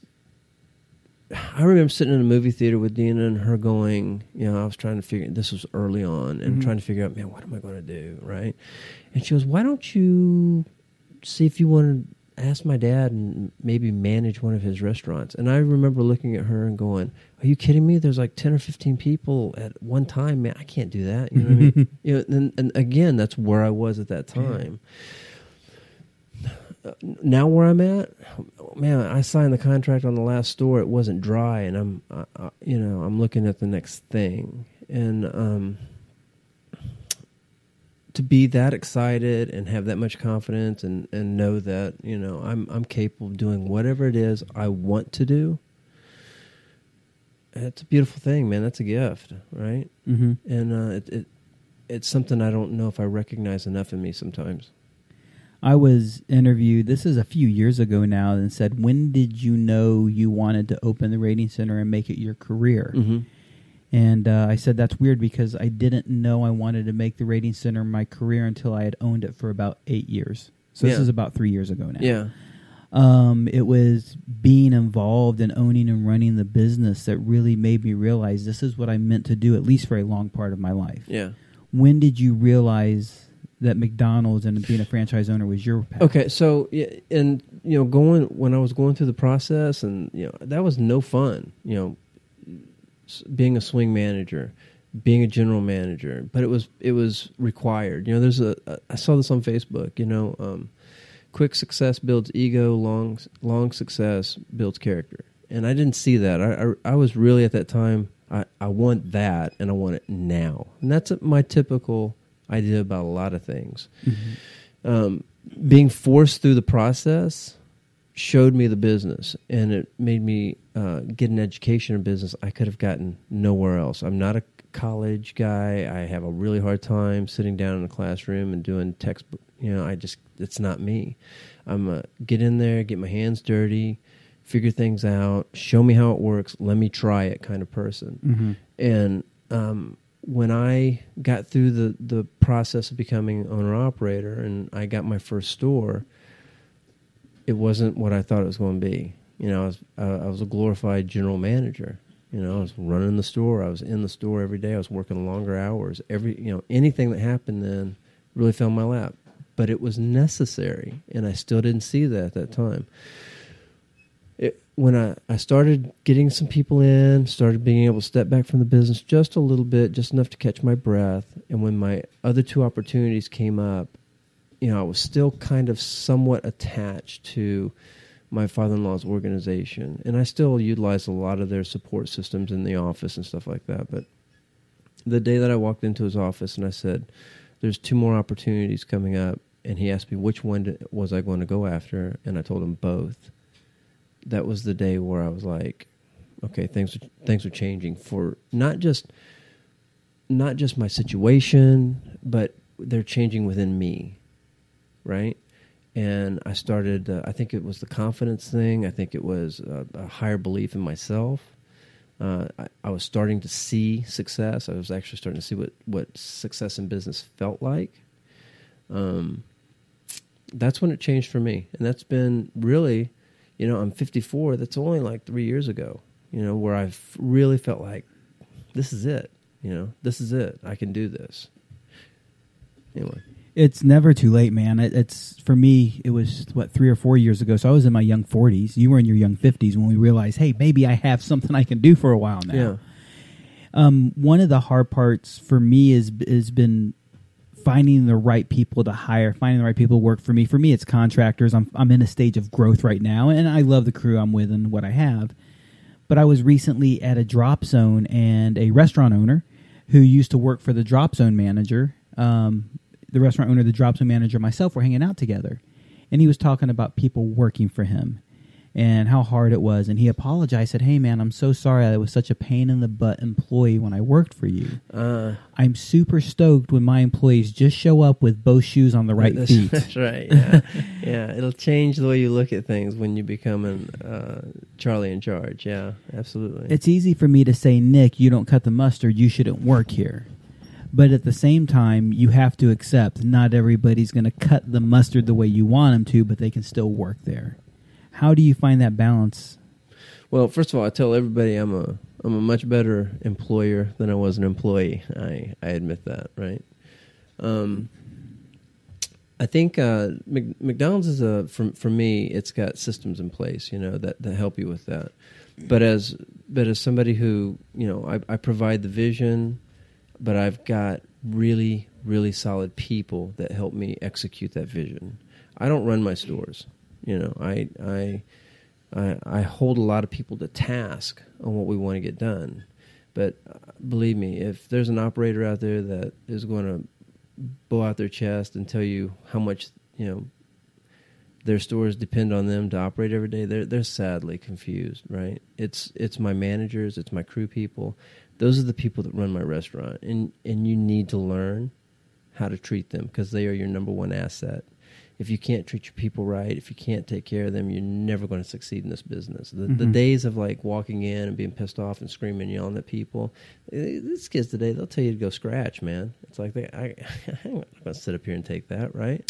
So, um, really being able to take care of your people, I think, is the is the number one uh, success factor because we it, it's uh, it's our number one issue. You know, um, retention, hiring and retention, training and retention. That's my number one killer. Turnover, and it seems Turnover. almost in the industry. I, I've heard people say things like, "Do you know who I am? I'm the boss. I'm in charge," and, and they've beat their chest and they've been King Kong. And, and I actually took one of the conversations of "Do you know who I am?" And Nick, I think you heard me say this recently. I've turned it into a conversation of do you know who they are? Yeah. It's about those people. It's important that we learn who they are and what motivates them and how to speak to them individually. So, um, one of the things I was unprepared for uh, in this business is um, how close you, you become with with your people. You know, we can talk like down the road 10 15 years like what's my next chapter look like and the first thing that comes to my head is you know if i start developing an exit strategy now what am i going to do with these you know what i mean? Like i'm already worried and we're not even there yet you know what i mean? But the first thing that comes to my mind is you know how do i take care of them right? And i was not th- that's the last thing i thought i would be worried about. And um, it's the first thing that i'm worried about now you know? It's like you know what's you know i've grown up with them. Most of my managers have worked with me for 10 15 15 years now. My my director or supervisor she's been with me for you know 16 years Do you, do you feel like that mode of thinking came along with you inheriting this position, or is that something that developed as you spent more time there? You know, uh, there's a Miss Flores. She works in my kit. She works in one of my kitchens. I remember the day she, I was in the office talking to Gabby, and I'd had a conversation with her, and she said something to Gabby in Spanish as she was leaving the office, and Gabby, you know, chuckled a little bit. She's my supervisor, and I go, "What did Miss Flores say?" She goes, "You've changed," you know, and that was a big compliment. That was a huge compliment because I used to be like, you know, go in, push bread bread stacks over, and scream and yell and throw shit in the kitchen, and you know, and and uh, I think that as I become more confident with who I am and how the system works, and and uh, you know, understand the needs of my people and what you know what's how this thing really works. Um, that's subsided. You know, I have systems in place where we don't have to yell and scream anymore. You know, we got you know, you do this, I do that.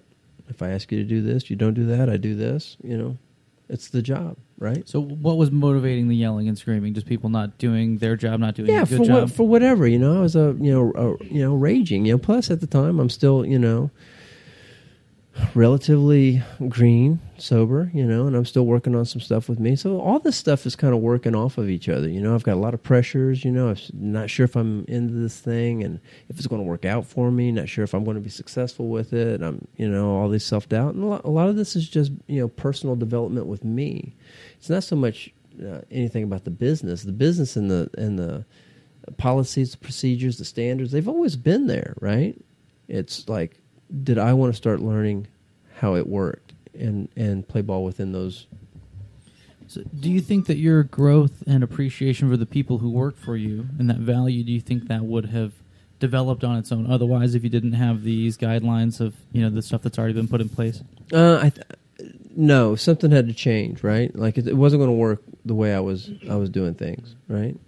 Um, and and plus, you know, I also talked about these managers that have been with me for a long time. You know, they needed to kind of see how Billy ticks, what's important to me, right? Gabby, she, you know, I would drive anybody else completely bonkers. I'm I'm not organized. I leave the house with the perfect game plan. Twenty minutes later, it looks completely different. You know what I mean? There's not a lot of people that that can work with me, but she's worked with me for a long time. So a, a big part of that is having people in my life and surrounding myself, like we talked about earlier, with you know who do you surround yourself with? People that are going to help me be successful. Period. You know, um, you know, I, that's who you got to seek out. And that's who you got to surround yourself with. So that's. I hope that answered that question. Do you remember the first time that you had to let somebody go? Yeah. What was that like? Um, really nerve wracking. Like I, I fumbled through it. You know, I, I, you know, did a, I mumbled and did a really piss poor job of it. I was a general manager, um, and and I also tell everybody this: my my father in law gave me my opportunity, but a man by the uh, name of Matt Godick taught me the business. He's he's my father in law's director of operations. Uh, uh, love the guy, and I talk to him, you know, weekly um, he, you know, I called him and told him the situation. He's like, "Well, you're going to have to," you know, he's he pushed me into that. You know, it's like it's time for you to kind of step up and start start taking control of some of the situations. You know, because I was calling him to come up here and take care of it. He's like, "It's not my store." You know, it's like take care of it. You know, I mean, but that's. You know, when I think back at the patience that my father-in-law and and Matt had with me while I was, you know, learning who I am and and developing my my uh, my business aptitude. Um, good God, man, they're saints, you know, because I was a mess, you know. You you remember that first person if you now you've got people running the business now so people getting let go is commonly done by somebody else but if you let go of somebody how do you deal with it like is it is it much of a problem for you today is it, is it difficult for you today Uh, it's never easy. It's the last thing I want to do. Sometimes, uh, sometimes we can avoid it, right? Mhm. I, I try uh, every means possible to avoid it, but sometimes it's just it's not going to happen. And again, I've got uh, policies and procedures in place, and if all of the I's are dotted and the T's are crossed, you know, it, it's probably time for us to shake hands and you go do something different. i've uh my first firing ever as a manager was very easy the guy blew his lid went out to his car got his baseball bat came back in and threatened everybody Yeah, I said, "Leave, never come back. I'm calling the cops." Mhm. So that firing was was just I, I felt no remorse about firing a guy who just came in and threatened a young lady with a baseball bat. hmm Um, today, as I have to tell somebody I won't use them anymore, I I like the way you described it. This is what's going to happen. If this doesn't happen, this is what I'm going to do. And I recently had a conversation with one of my examiners, and nothing wrong with him. We're we're going great, but he wanted clarity, and he said, "I want to make sure everything's good with us." And I said, "Straight up, man, you know me well enough. There's a problem, I'll tell you what the problem is. I'll tell you the fix, and I'll tell you if you don't fix it, this is going to be the next course of action." hmm So I never feel good, and, and over the last couple years, I've had to actually tell people I won't use them anymore. They're contractors for me, so that doesn't change anything but the title of employer contractor. But it, it's it's been easier because I've been able to. They they saw it coming. They knew the writing was on the wall.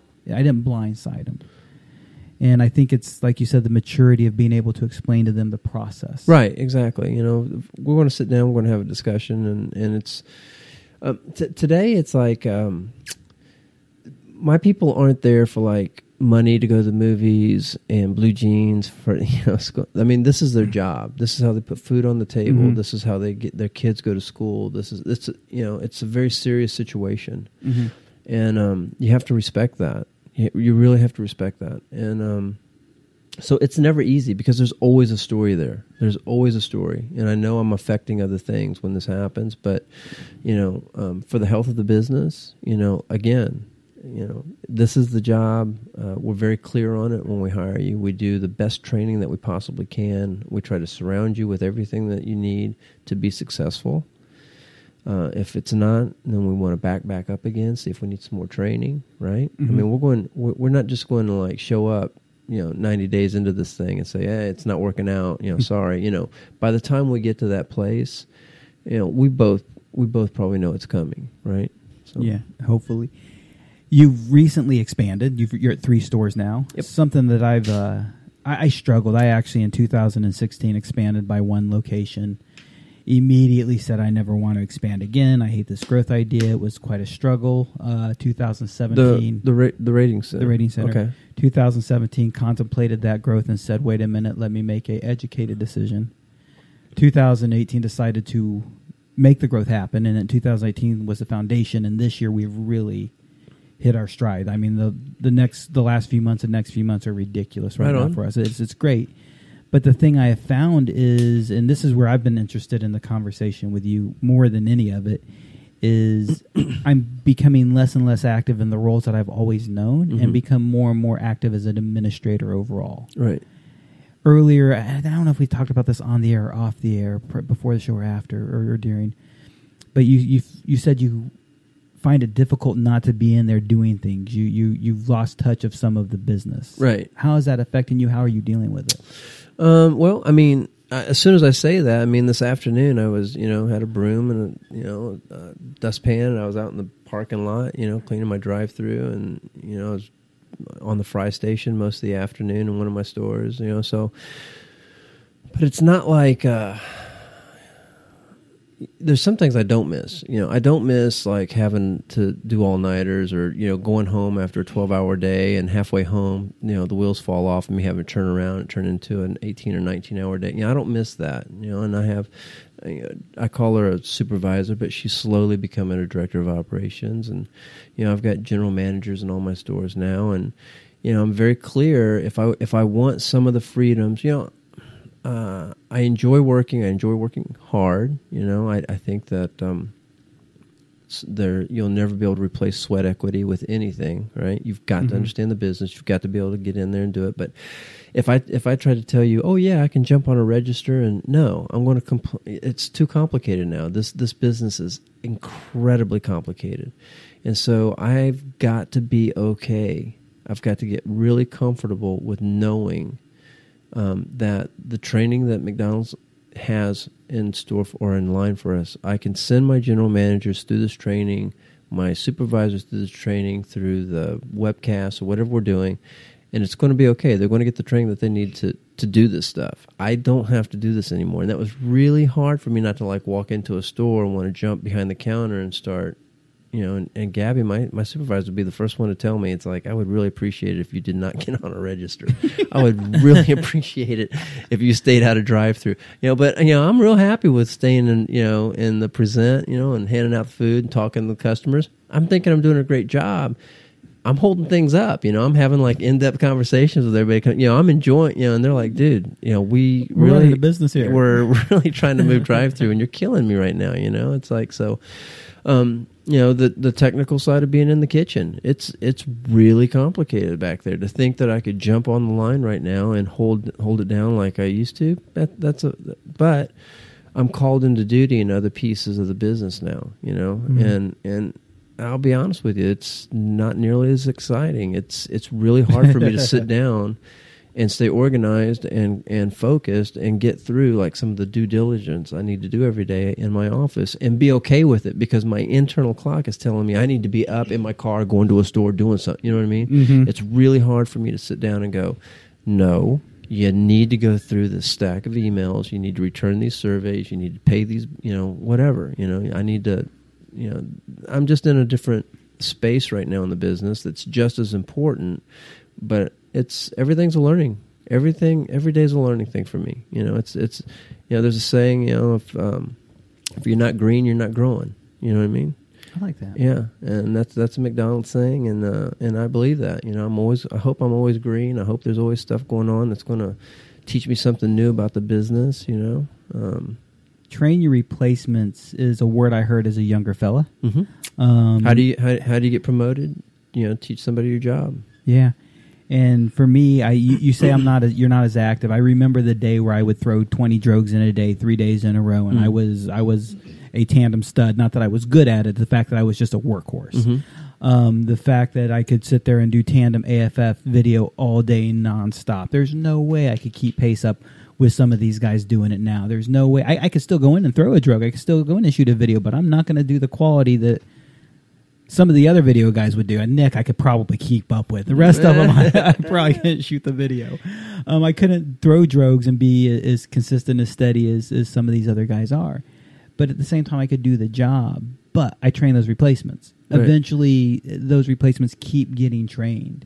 And for me today, it, it's man, I've I've been busting my butt the last three days in my office, and I never thought that would be such a hard thing to say. Yeah. because I got into skydiving to get off a desk. And the last three days, that chair and me are homies because I'm I'm running a business now. Mhm.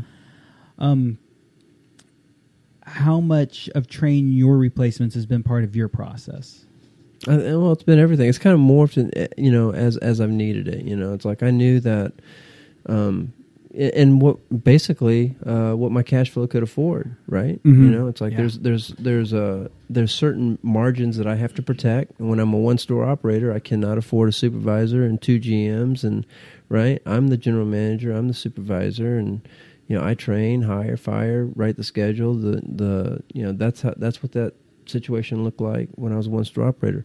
As I got two stores, you know, I'm I'm a supervisor now. I've got a general manager in both stores, but I'm a supervisor now, and that's my responsibility over three.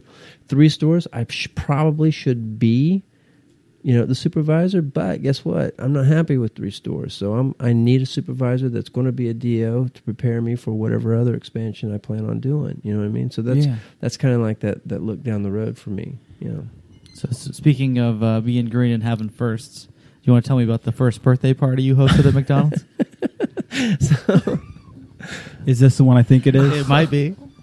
You, you told me that it was a first birthday it party. was that- it was the absolute first birthday party, man, and I was so nervous, Nick. Oh my god, I was so, So, nervous, man. Justin just put up a picture of uh, of our crew at that birthday party. oh, there it is. So, Yay! You've been sitting on that, Justin. I, I just sent Yeah. it to him just a few minutes ago. Yeah, I had it up there earlier too. you you have no idea how much joy that brought me, man. And then and then again, if you think about that night, right, the decorations. Ju- Just a little backstory for, for people listening who don't know what the hell we're talking about. So, uh, me and Adam Chamberlain, our birthdays are just a few days apart, and uh, Carlos, Carlos Rodriguez, who is one of my most favorite people in the wide world, loves McDonald's more than he loves pretty much anything. Right on. You could ask Carlos, "Hey, what's the best restaurant in the world?" He's going to say McDonald's. He Let's go right divorced now. his wife to marry Ronald. So I was, you know, I had found out it was Adam's birthday, close to mine, and Carlos had been talking McDonald's up. I hadn't been to McDonald's in like 18 years or something like that.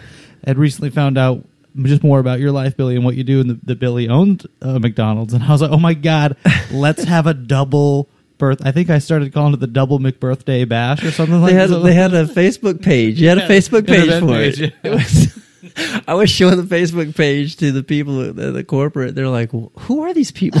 I was trying to explain the connection and everything. But, like, but why did you reach out to corporate? Why why did you have to do that? I just I didn't have to. I was just like in conversation. I was like, "Look, I'm gonna I'm going." I was saying it, uh, But we kind had- of self promoting myself. Like, "Hey, I'm throwing this party." we had a special guest there, right? Oh my god! So, so it, started like it started morphing. It started like catching, you know, like a lot of a lot. The wheels started turning on this thing, and I was like! You know, they say, you know, I kept looking at the the page on Facebook, and there, it looks like there's like you know 20 people. Then I would look and be like 30 people. Then like 40, 50 people were interested in coming. I was like, well. And now I got to back this up. Like you usually like host birthday parties at traditional stores that have like a party room or a playland. This is this is my first McDonald's. It's a Stowe. It's a Shell McDonald's. It's like the lobby. There's no there's no separating anybody from anything, right? I was like, I don't know how I'm going to do this, but we're going to throw this. We're going to throw this party. So I was telling my wife about it, and she's like, Billy, get Anna involved and all these other all the other ladies, you know, that that help her when she does the the cross promoting for her dad's organization. So I started telling them a little bit about it, and they got excited about it. Right? they had all these uh the Big Mac cartons made into parachute Yeah, there should be a picture of that, Justin. yeah, so they had they had the store decorated. Yeah, you can see it on the on the right of the monitor there. Yeah, they had taken Big Mac boxes and made par- parachutes out of them. Yo, shout out to the McDonald's ladies. they, did it, they did it so big. They did. They made it so awesome. Oh, they did. They had But- the tabletops on there. They had all the decorations. They had. So then I, I thought, I thought at that time I sat on the Ronald McDonald committee, right, for the talent for this for this region, Ronald, and he's a re- he's the real deal, right? At at that time we were- we actually had it Ronald and uh and I had interviewed this. We had this this uh, board had interviewed this guy whenever he came to work for McDonald's. His name was I think Eric. I think it was his name. He was third third generation Ringling Brother Barnum Bailey Circus clown. Like his Oh, wow. yeah his He's a legit clown. Legit. clown. he was legit, right? Like that's what he did. That's what he loved to do, and he was stoked to have this gig, right? And so he has a handler, Craig, and I reached out to those guys. I'm like, "Hey, I'm throwing this party for my friends at the from the drop zone. I don't know what it's going to look like. I don't know how many people are coming. Do you could you make a could you stop by the store?" It's like, "Be happy to." So I figured he would. He brought like the Ronald McDonald car out. Yeah, the- it's like a bus, right, with lights and everything. he brought the bus out. Him and Craig like posted up. They came walking in early. I'm like, it's early. Nobody's here. I don't know who's going to show up. And one by one, man, people started like showing up to this party, and I was like, oh my god. But yeah, let me put this into perspective. I walk in, and Ronald McDonald's already there. I walk in, and of course I'm on time because I'm an asshole, and every other person is late because they're skydivers. and so I'm like, oh my god, if it's just me and Ronald McDonald hanging out, I'm gonna lose my mind. I knew Carlos was coming, and knew that he would be so excited to see Ronald McDonald. I'll, I'll send you another picture of Carlos crying as he's meeting Ronald McDonald. But um, and Chamberlain, right? Yeah, and, uh, yeah, and Adam, it was Adam's. birthday. But we walk in and there's we have our own birthday cakes with our names on them. And I don't, I the, don't the, know. the parachutes are hanging, And every time someone new from our group would come in, everyone would stop what they were doing. Every staff member in McDonald's would stop what they were doing and clap and have full applause. And then our and then our group would grow person by person. So every person that came in and the people would get a they'd be bigger like- and bigger, applause. and people were like it was so they were like unnerved almost by the amount of attention and the applause. It was just it was awesome. We, i had such a spectacular time that night. It, it was an it was an honor because you know i had all my friends right from the Yeah. drop zone all my friends and i and i looked at it like this. It's like i had a chance to do something for some people that you know what may not get a party like this all the Dude, time. you made know- it so great. Honestly, it- like it- if someone asked me when what the best birthday I ever had was, that's it is immediately the first. and, memory. and i cannot tell you with a, with enough emphasis that picture is Carlos excellent. crying with, with like what, what what that meant to me, man. It was awesome. So Eric, right? So I've already said like he's third generation Ringling brother in Barnum Bailey Circus, and so you got to kind of understand like the I guess the environment, right? That that he kind of grew up in. So everything was done. Oh, the goodie bags, the sunnies. Hold on, go back to that picture with me, Oh my me, Adam, and uh, and Ronald. That's Ronald, the one. You see the, those sunglasses? right? Dude, I still I jumped with those sunglasses on today. I still have Clint, those sunglasses. Clint had his for years. Dude, I still have mine. They live in my fun jump helmet. and I he use was like, the time. um, he was like when he brought the when he brought the goodie bag out. He goes I, later. He goes, I I was like I didn't realize it's all adults.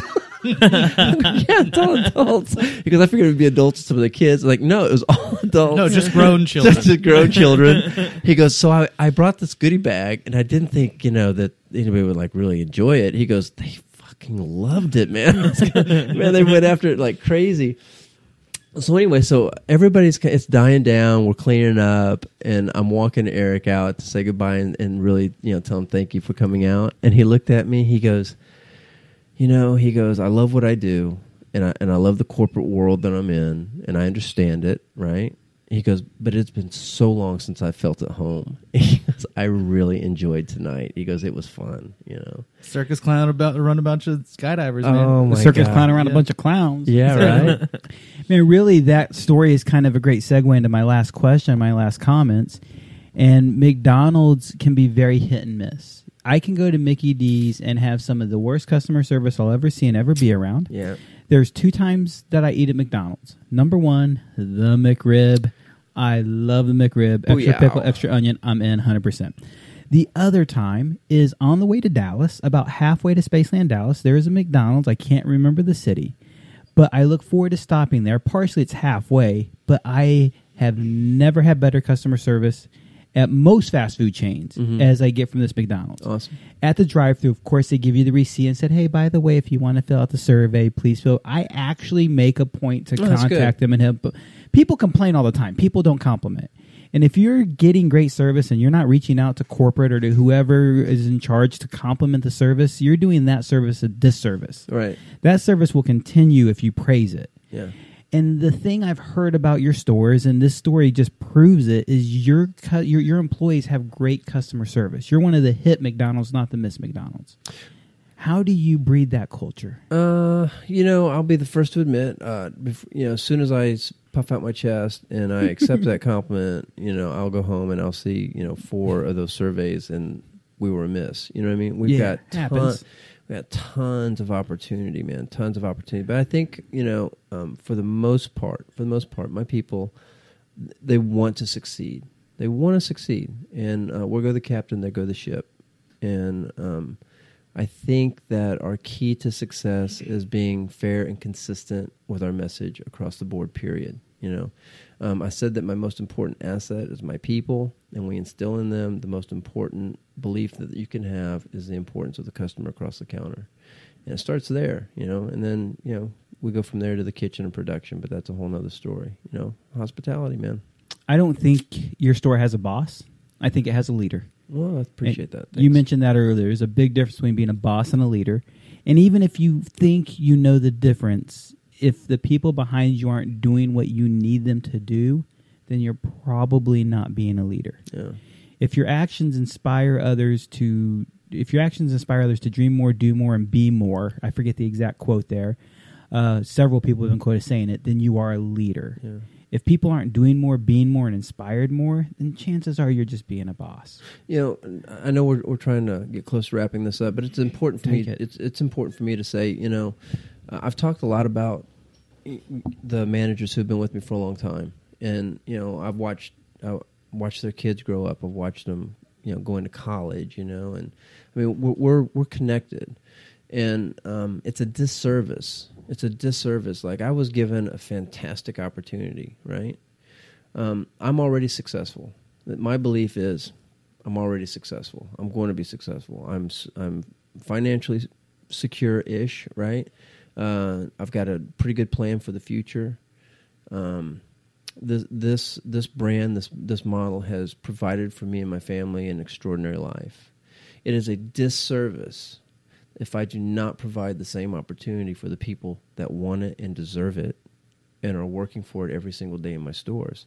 That's my paycheck. My paycheck doesn't come every two weeks. That's not my paycheck. That's just what I pay the bills with and go have fun with. That's the real feeling on the inside is knowing that the people that work for me believe and understand my vision is to expand and create a more solid foundation for all of us. Because uh, as long as we're all successful, that's the true sign of success in, in my organization. And I think that most operators feel that way. I think most people should feel that way, man. You've always been an inspiration, Billy, and that last thing you said is just another. I, I will actually go back and listen to that statement again. I, it's it's rare I go back to the podcast and look for something. I will go back and listen to what you just said verbatim because that was very important to me. I, I really appreciate the opportunity to come out and, and, and share the time with you guys. It's it's been It's fun. been it's been great having you here, man. Dude, it's been Yeah. phenomenal. Uh, Yeah, hope- it's really good. Thanks for sharing your story. yeah, yeah, no problem. Uh, You know, uh, it's there for anybody that wants to hear it or get bored to tears by it. You know, Man, actually, uh, Billy Whitaker, this may have been my favorite interview ever. Thank you for your vulnerability and lessons and stories in business and life. my pleasure. Was one of the uh, comments made by a young lady named Allison. oh, Um, you know Allison, quite possibly Saul. Allison yeah. Saul. Yep, yep, yep. Um, there's been quite a few other people share some great comments and great things. Billy, thank you so much for being here. Anything else you want to share or say to your friends, family, loved ones, supporters, people who need support? No, man. Uh, I'm I'm here if you ever want me. Uh, you know my story. Uh, you know what I'm all about, and uh, uh, I'm I'm willing to uh, share any piece of my story that, that, that you may want to hear again. Um, and peace to anyone that you know walk in peace. That's all. Anything else you boys want to share? Film festival's coming up. When is that date? October what? October 26th, Film Festival, Skydive Spaceland, Houston only. We have confirmed a GoPro for a prize, an Aries 2, a Pro Track 2, eight jumps from Skydive Spaceland, swoop shorts from Batande Wheat, and we are working on the rest of the prize package. As always, it will be huge. Voted on by the audience. I've seen some super cool stories, ideas out there. You're not good at editing video? Find a friend who is good at editing video. Work together on this. There are quite a few group submissions that are coming in. Guys, gals, join us, hang out with us, party with us. And, and last year, I was real close to having a, a get together where I was going to do kind of a tutorial about video editing. Yeah. I will do it if enough people pressure me into it. If we can figure out a way to, to do a get together. Adobe Premiere is the program that I edit with. Like that, yeah. So if you figure out how to get a bootleg copy of Adobe Premiere and then you ask me how to use it, I'll be happy to to, to show a, a group of people. And that's awesome. And if uh, if I can get a little bit best, less busy, I'm going to start working on the uh, the promo video. Dude, I can't mean, wait I've, it- I've started working on it, but I haven't can't really wait. committed anything to the timeline yet. So, uh, but it's coming. It's on the way. I um I can't wait to see it. I know the song. I know some of the It- ideas. you know, I realize that I'm kind of ripping off Jimmy's idea a little bit in a couple of spots, so I got to talk with him about it, make sure that's all right. Dude, you know Jimmy's going to share the love. Check in with him, but for sure. Uh, guys and gals, next week we do have Ori Cooper coming on the show. We will actually be talking about how Nick uses music in video, how to get around Facebook, how to get around YouTube, and all those other things. How to things. try it doesn't always How- work. No, it doesn't always, but if you're trying to figure out music, we'll have some good ideas next week with Ori Cooper. Till then, guys, Gravity Lab Radio, Blue Skies, we're out. See you later. Leave my house. Ooh. Go home.